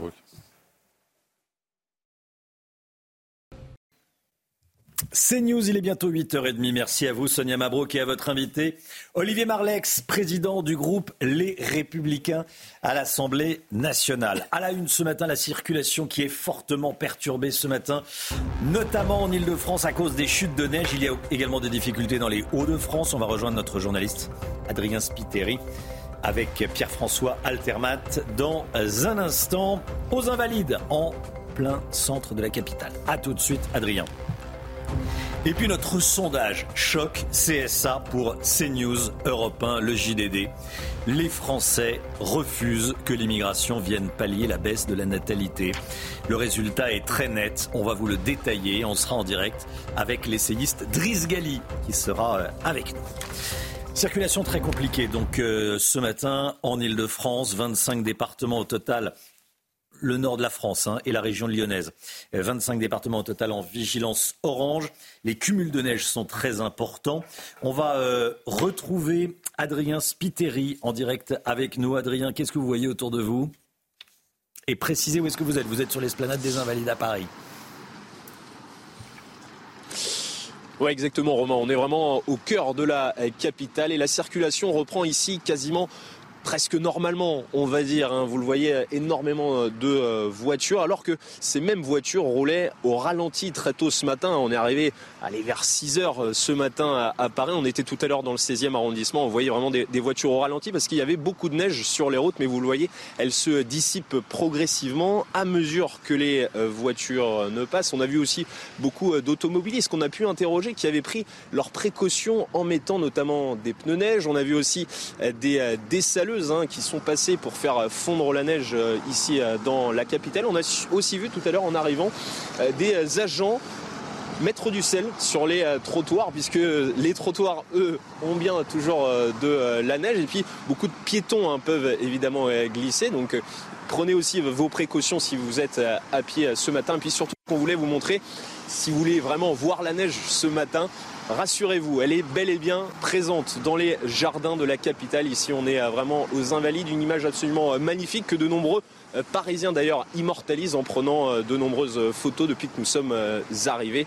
Enfin, un dernier point, à noter que si la circulation est parfois complexe aujourd'hui en Ile-de-France, elle l'est aussi sur les routes, elle l'est aussi dans les transports puisque de nombreux retards sont à prévoir, notamment dans les RER. Merci beaucoup, Adrien Spiteri. On est en ligne avec Michel Chevalet. Michel, vous deviez être avec nous en plateau. Vous n'avez pas pu venir à cause de la neige, puisque vous habitez euh, loin de la capitale. Euh, vous êtes en télétravail, un peu comme, euh, un peu comme des centaines de milliers de personnes aujourd'hui. J'ai fait demi-tour. Hein. J'ai pris, j'ai voulu prendre l'autoroute A4. Hein. Je suis à la limite de la Seine-et-Marne, les Val-de-Marne. J'ai voulu prendre l'autoroute. Et eh ben, euh, j'ai renoncé parce qu'au moment où je prenais l'autoroute à 4h30 du matin, il s'est mis à neiger. Alors qu'avant il pleuvait, il s'est mis à neiger. Donc c'était coincé. J'ai fait demi-tour. Bon, comment on explique ce phénomène météo? Alors, c'est, il est complexe. Hein. Écoutez, c'est assez incompréhensible parce que vous avez 20 degrés dans le sud de la France à Biarritz et puis a moins 2, moins 5 dans le nord. Ben oui, vous allez voir sur, une carte très rapidement, on est une zone de conflit entre deux masses d'air, les masses d'air chaudes qui remontent du sud et les masses d'air froides, qui d'ailleurs vont regagner la France. On va à nouveau vers un, petit coup de froid. Donc on est à la zone de conflit. Alors regardez bien ce qui va se passer dans le conflit. J'ai fait une coupe de des masses d'air. J'ai fait une coupe de l'atmosphère entre Biarritz et, Lille. Et vous allez voir ce qui est en rouge, bon, c'est ce qui est chaud, ce qui est en bleu, c'est froid. Et regardez bien, soit il y a, dans les nuages, il neige, forcément. Si la neige traverse de, de, de, de l'air un peu plus chaud, c'est de la pluie. Donc, c'est ce qu'on a eu hier à Paris, euh, il faisait 2 degrés. Mais, mais, mais, mais si la, le sol, quand elle touche, est gelée, à ce moment-là, ça devient du verglas. Et enfin, si elle ne traverse pas d'air chaud, c'est-à-dire de l'air froid en altitude, eh ben, la neige va directement au niveau du sol. Donc tout dépend de la température de la masse d'air qui est sous les nuages. Voilà pourquoi la situation est difficile et difficile à prévoir. Hmm. Merci beaucoup Michel Chevalet. Merci Michel, c'est toujours aussi limpide avec vous. Euh, Chana Lousteau, on, repart sur le terrain. Oui, on va rejoindre Augustin Donadieu euh, tout de suite en direct de la départementale 181 à Chaville. Augustin, quelle est la situation? Vous avez assisté à un accident de la route tout à l'heure. Hein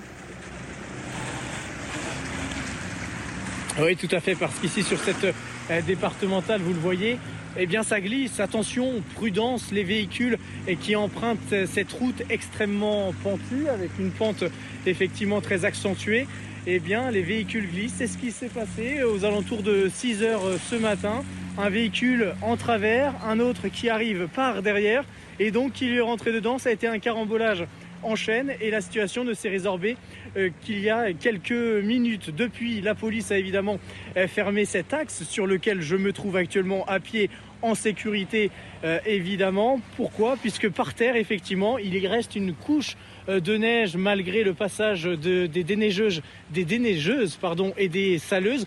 Une couche de neige qui commence à verglacer. Même à pied, je peux vous le dire, sur ces bandes blanches, il est assez compliqué de tenir euh, en équilibre. Et de l'autre côté, vous le voyez, euh, ces véhicules qui se stationnent en pente dans les bouchons et qui au moment de repartir ont les pneus évidemment qui patinent. Alors évidemment, prudence ce matin sur les routes enneigées en région parisienne évidemment, dans le nord de la France, 20 km heure autorisé ici sur les routes de la capitale. Prudence, levez le pied euh, sur l'accélérateur, évitez au mieux de freiner, utilisez le frein moteur de votre véhicule et si vous n'avez pas le choix euh, d'aller au travail, eh bien soyez euh, très prudent. Sinon, privilégiez les transports en commun s'ils passent, puisqu'ici les bus ne passent pas, ou alors privilégiez évidemment le télétravail. Merci beaucoup Augustin. Écoutez cet automobiliste elle a eu un, accident ces dernières heures, elle témoigne. Je me suis retrouvée avec une voiture stationnée euh, en plein milieu, donc j'ai voulu freiner. À partir de là, bah, les ennuis ont commencé. Ma voiture euh, est parti, euh, est parti en vrille et je me suis fait rentrer à deux reprises dedans bah, par derrière par d'autres voitures qui sont arrivées aussi. Voilà, on a l'impression que c'est dans le, dans le Grand Nord. Il y a derrière, c'était tout blanc. A cette, euh, cette, euh, cette dame. Alexandra Blanc, euh, visiblement, là, il y a un petit peu moins de neige. Mhm. Euh, Qu'est-ce qui va se passer ces prochaines heures? Ah, la situation euh, va s'améliorer. Plus de neige prévue sur le bassin euh, parisien ni sur les régions du nord. On va retrouver un temps beaucoup plus clément. En revanche, en raison de températures encore froides, la neige devrait tenir au sol une bonne partie de la journée. On attend par exemple 2 à 3 degrés cet après-midi sur le bassin parisien. C'est bien trop peu pour que la neige puisse fondre. Et attention, demain, les températures s'annoncent glaciales euh, sur les régions du nord. Et donc, conséquence, de nouveau, les sols vont se transformer en véritables patinoires. Voilà, et si vous devez circuler euh, avec les transports en commun, en Ile-de-France, ça va être compliqué. Très peu de bus en circulation. Euh, circulation perturbée également pour les métros et les RER. Donc, euh, si vous le pouvez, faites du télétravail, hein, comme, euh, comme Michel Chevalet.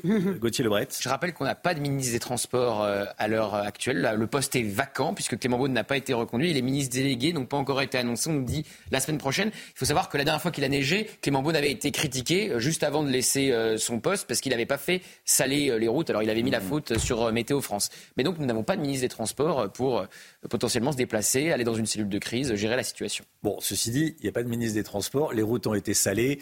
Est-ce que le ministre sert vraiment à quelque chose à part aller se faire Faut-il supprimer le ministère alors dans ce cas-là? Non, mais je pense que ça sert plus sur le long terme que en temps de crise.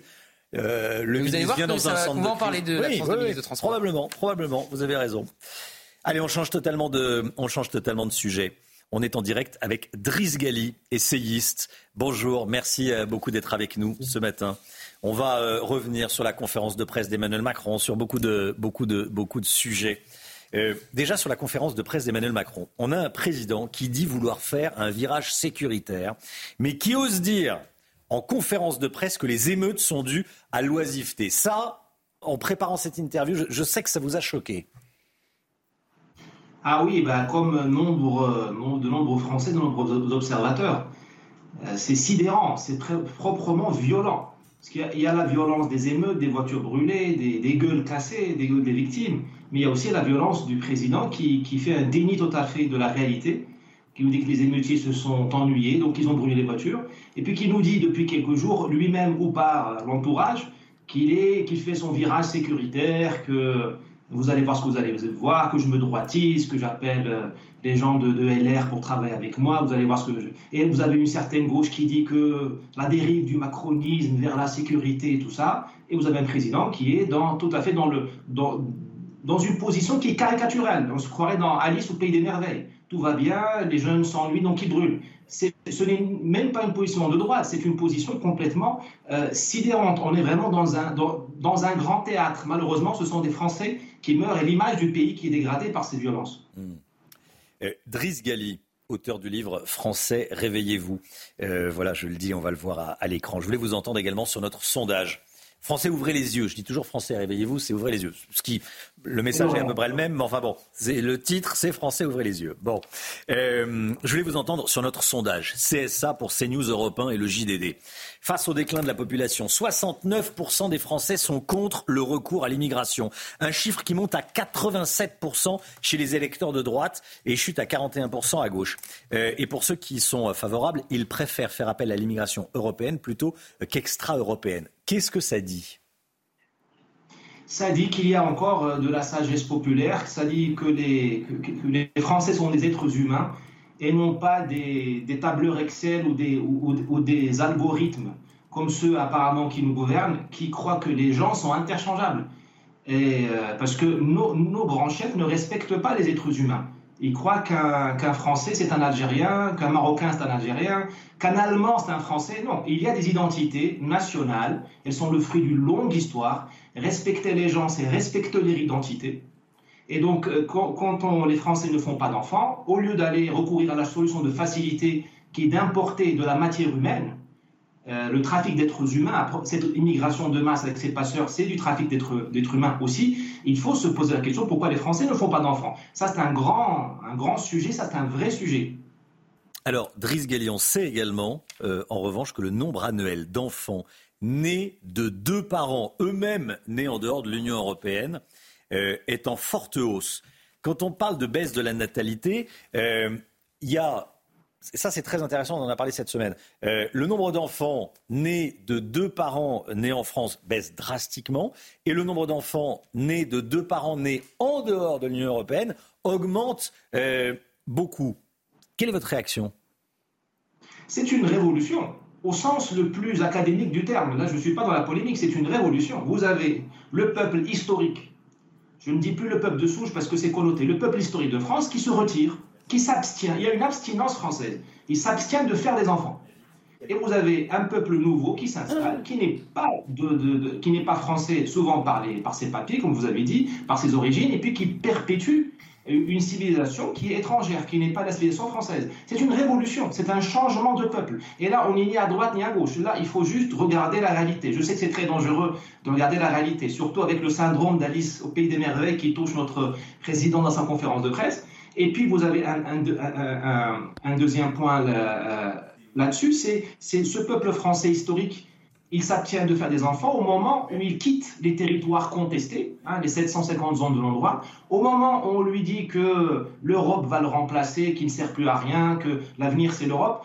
Moi, j'ai l'impression, c'est très personnel, que vous avez un, peuple qui a compris, de manière inconsciente, hein, c'est pas écrit, il l'écrit pas sur Facebook, un peuple qui prend la, porte de la sortie de l'histoire. C'est très grave et c'est un moment historique. Bien sûr, c'est réversible, mais c'est réversible quand le peuple français, je pense, verra qu'il a des élites politiques qui ne le mène pas vers le précipice. Parce que les gens ne font pas d'enfants, ce n'est pas un accident.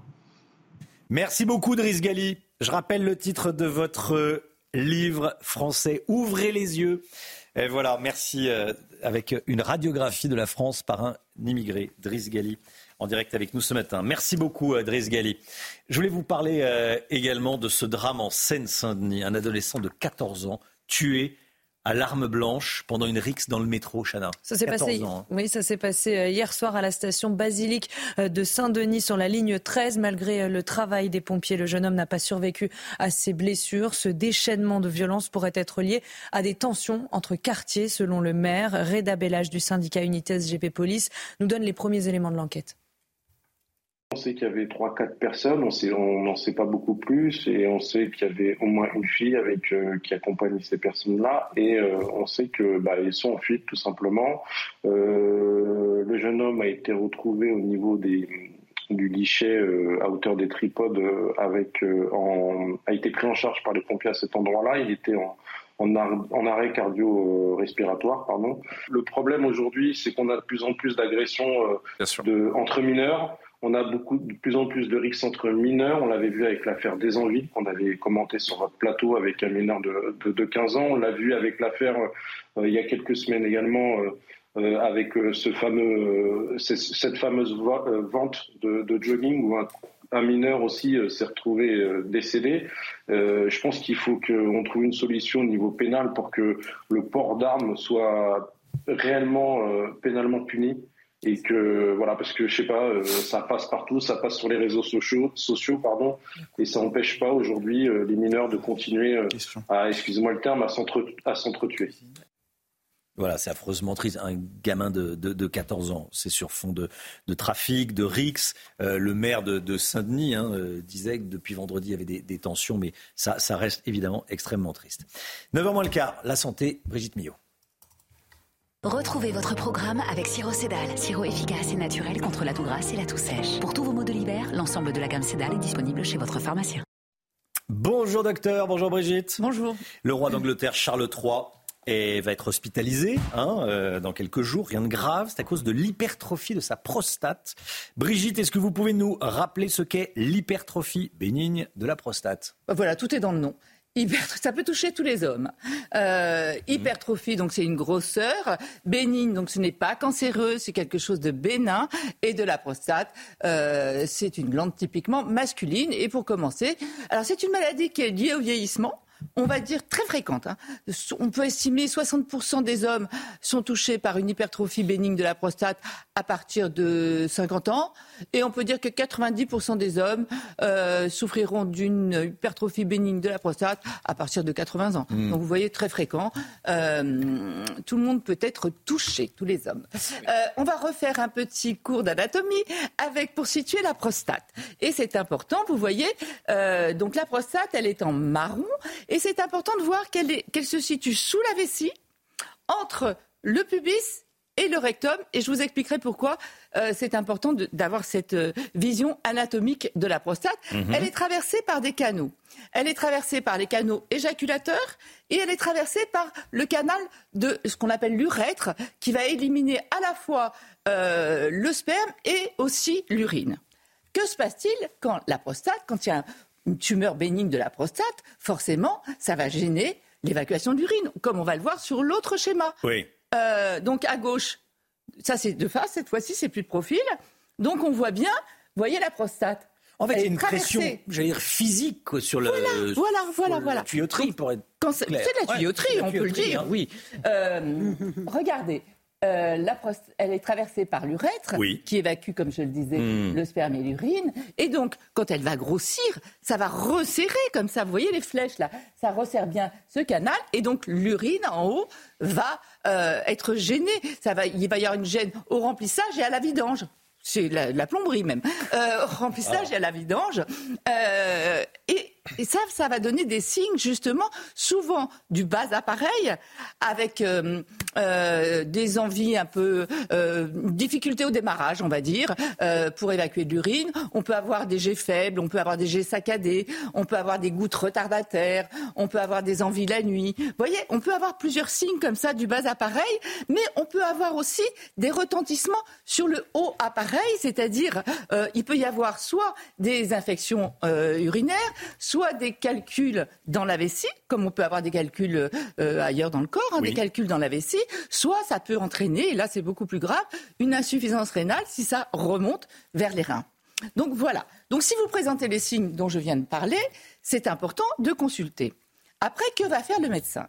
L'examen de référence, c'est le toucher rectal, parce que comme je vous ai montré, regardez la proximité entre le rectum et le. Alors c'est un examen non douloureux qui est un peu embarrassant pour certains hommes, Euh, mais voilà, c'est ce qui va faire la distinction. Parce que je vous ai dit, c'était bénin. Une prostate normale. Elle est souple, elle est lisse. Euh, alors que dès qu'il y a une tumeur, ça, ça ressemble à de la pierre, c'est comme un caillou, c'est très dur. Donc voilà l'importance de cet examen. Après, on va faire un dosage de PSA. Ce sont des marqueurs euh, de la prostate. Ensuite, on va faire une échographie. Alors l'échographie, on fait une échographie de la prostate, mais aussi de la vessie et aussi des reins. Une échographie réno-vésico-prostatique. Oui, oui. Voilà. Et on- après, on va décider. Donc si vous êtes gêné dans la vie quotidienne, il va falloir traiter. Si vous n'êtes pas gêné, il y a plein d'hommes qu'on, qu'on- on appelle ça aussi un adénome de la prostate. D'accord. Si, si vous n'êtes pas gêné, on fait rien évidemment. Après, on peut commencer par des traitements médicamenteux. Euh, il y a tout un tas de traitements médicamenteux. Il y a aussi beaucoup de plantes euh, qui sont utilisées. Normalement, le, le palmier nain. Mais à la euh, base, c'est quand on a ces, allez, on va appeler ça ces inconforts, Oui. on consulte. On est bien, j'ai des difficultés. Voilà. Là, je- là, il ne faut pas hésiter à aller consulter parce que ça envie peut... d'y aller la nuit. Je... Parce alors, que, paf, comme je vous dit, comme je vous l'ai dit, c'est bénin. Oui. Mais le problème, c'est que les signes sont un peu les mêmes. Euh, avec euh, le cancer de la prostate. Oui. L'hypertrophie, elle est bénigne, elle est très fréquente, donc la plupart du temps, il s'agira Donc on consulte parce que le généraliste c'est parfaitement détecté. Bien euh, sûr, c'est parfaitement sûr. détecté ça. Euh, donc on consulte. Mm. Après, il y a plein de traitements. Les- après, il y a plusieurs façons de traiter. Donc soit des médicaments, soit des interventions. Soit on passe par le méa urétral, on remonte dans la verge et on arrive et on fait un petit scalpel et on va éliminer euh, un petit, une partie de la- de l'adénome, de la tumeur. Soit on peut ou faire une célioscopie, des petits trous, et on va le faire euh, de l'extérieur. Soit carrément une intervention. Le problème de tous ces traitements, c'est qu'il y a ce qu'on appelle une éjaculation rétrograde. C'est-à-dire qu'en fait, au lieu d'éjaculer par les voies normales, après, les hommes euh, vont éjaculer dans la vessie. Alors, ça n'empêche pas du tout l'orgasme, le plaisir, etc. Mais c'est vrai que c'est une sensation, euh, paraît-il, assez étrange, euh, Merci, Brigitte. soit invisible. Merci Voilà. Do- Donc, si vous présentez ces signes, n'hésitez pas consulte. à aller consulter. Merci c'est beaucoup, important. Docteur. C'était votre programme avec Siro Cédal. Sirop efficace et naturel contre la toux grasse et la toux sèche. Pour tous vos maux de l'hiver, l'ensemble de la gamme Cédal est disponible chez votre pharmacien. 8h49, on se retrouve demain matin dès 5h55 dans un instant. C'est HDP. HDP 1 et HDP 2 à 20h. Là, c'est HDP 1 avec Pascal Pro et tous ses invités, bien sûr. À demain.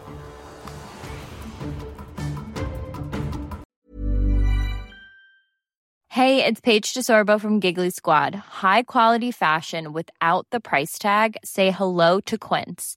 I'm snagging high-end essentials like cozy cashmere sweaters, sleek leather jackets, fine jewelry, and so much more. With Quince being 50 to 80% less than similar brands. And they partner with factories that prioritize safe, ethical, and responsible manufacturing. I love that. Luxury quality within reach. Go to quince.com slash style to get free shipping and 365 day returns on your next order. Quince.com slash style.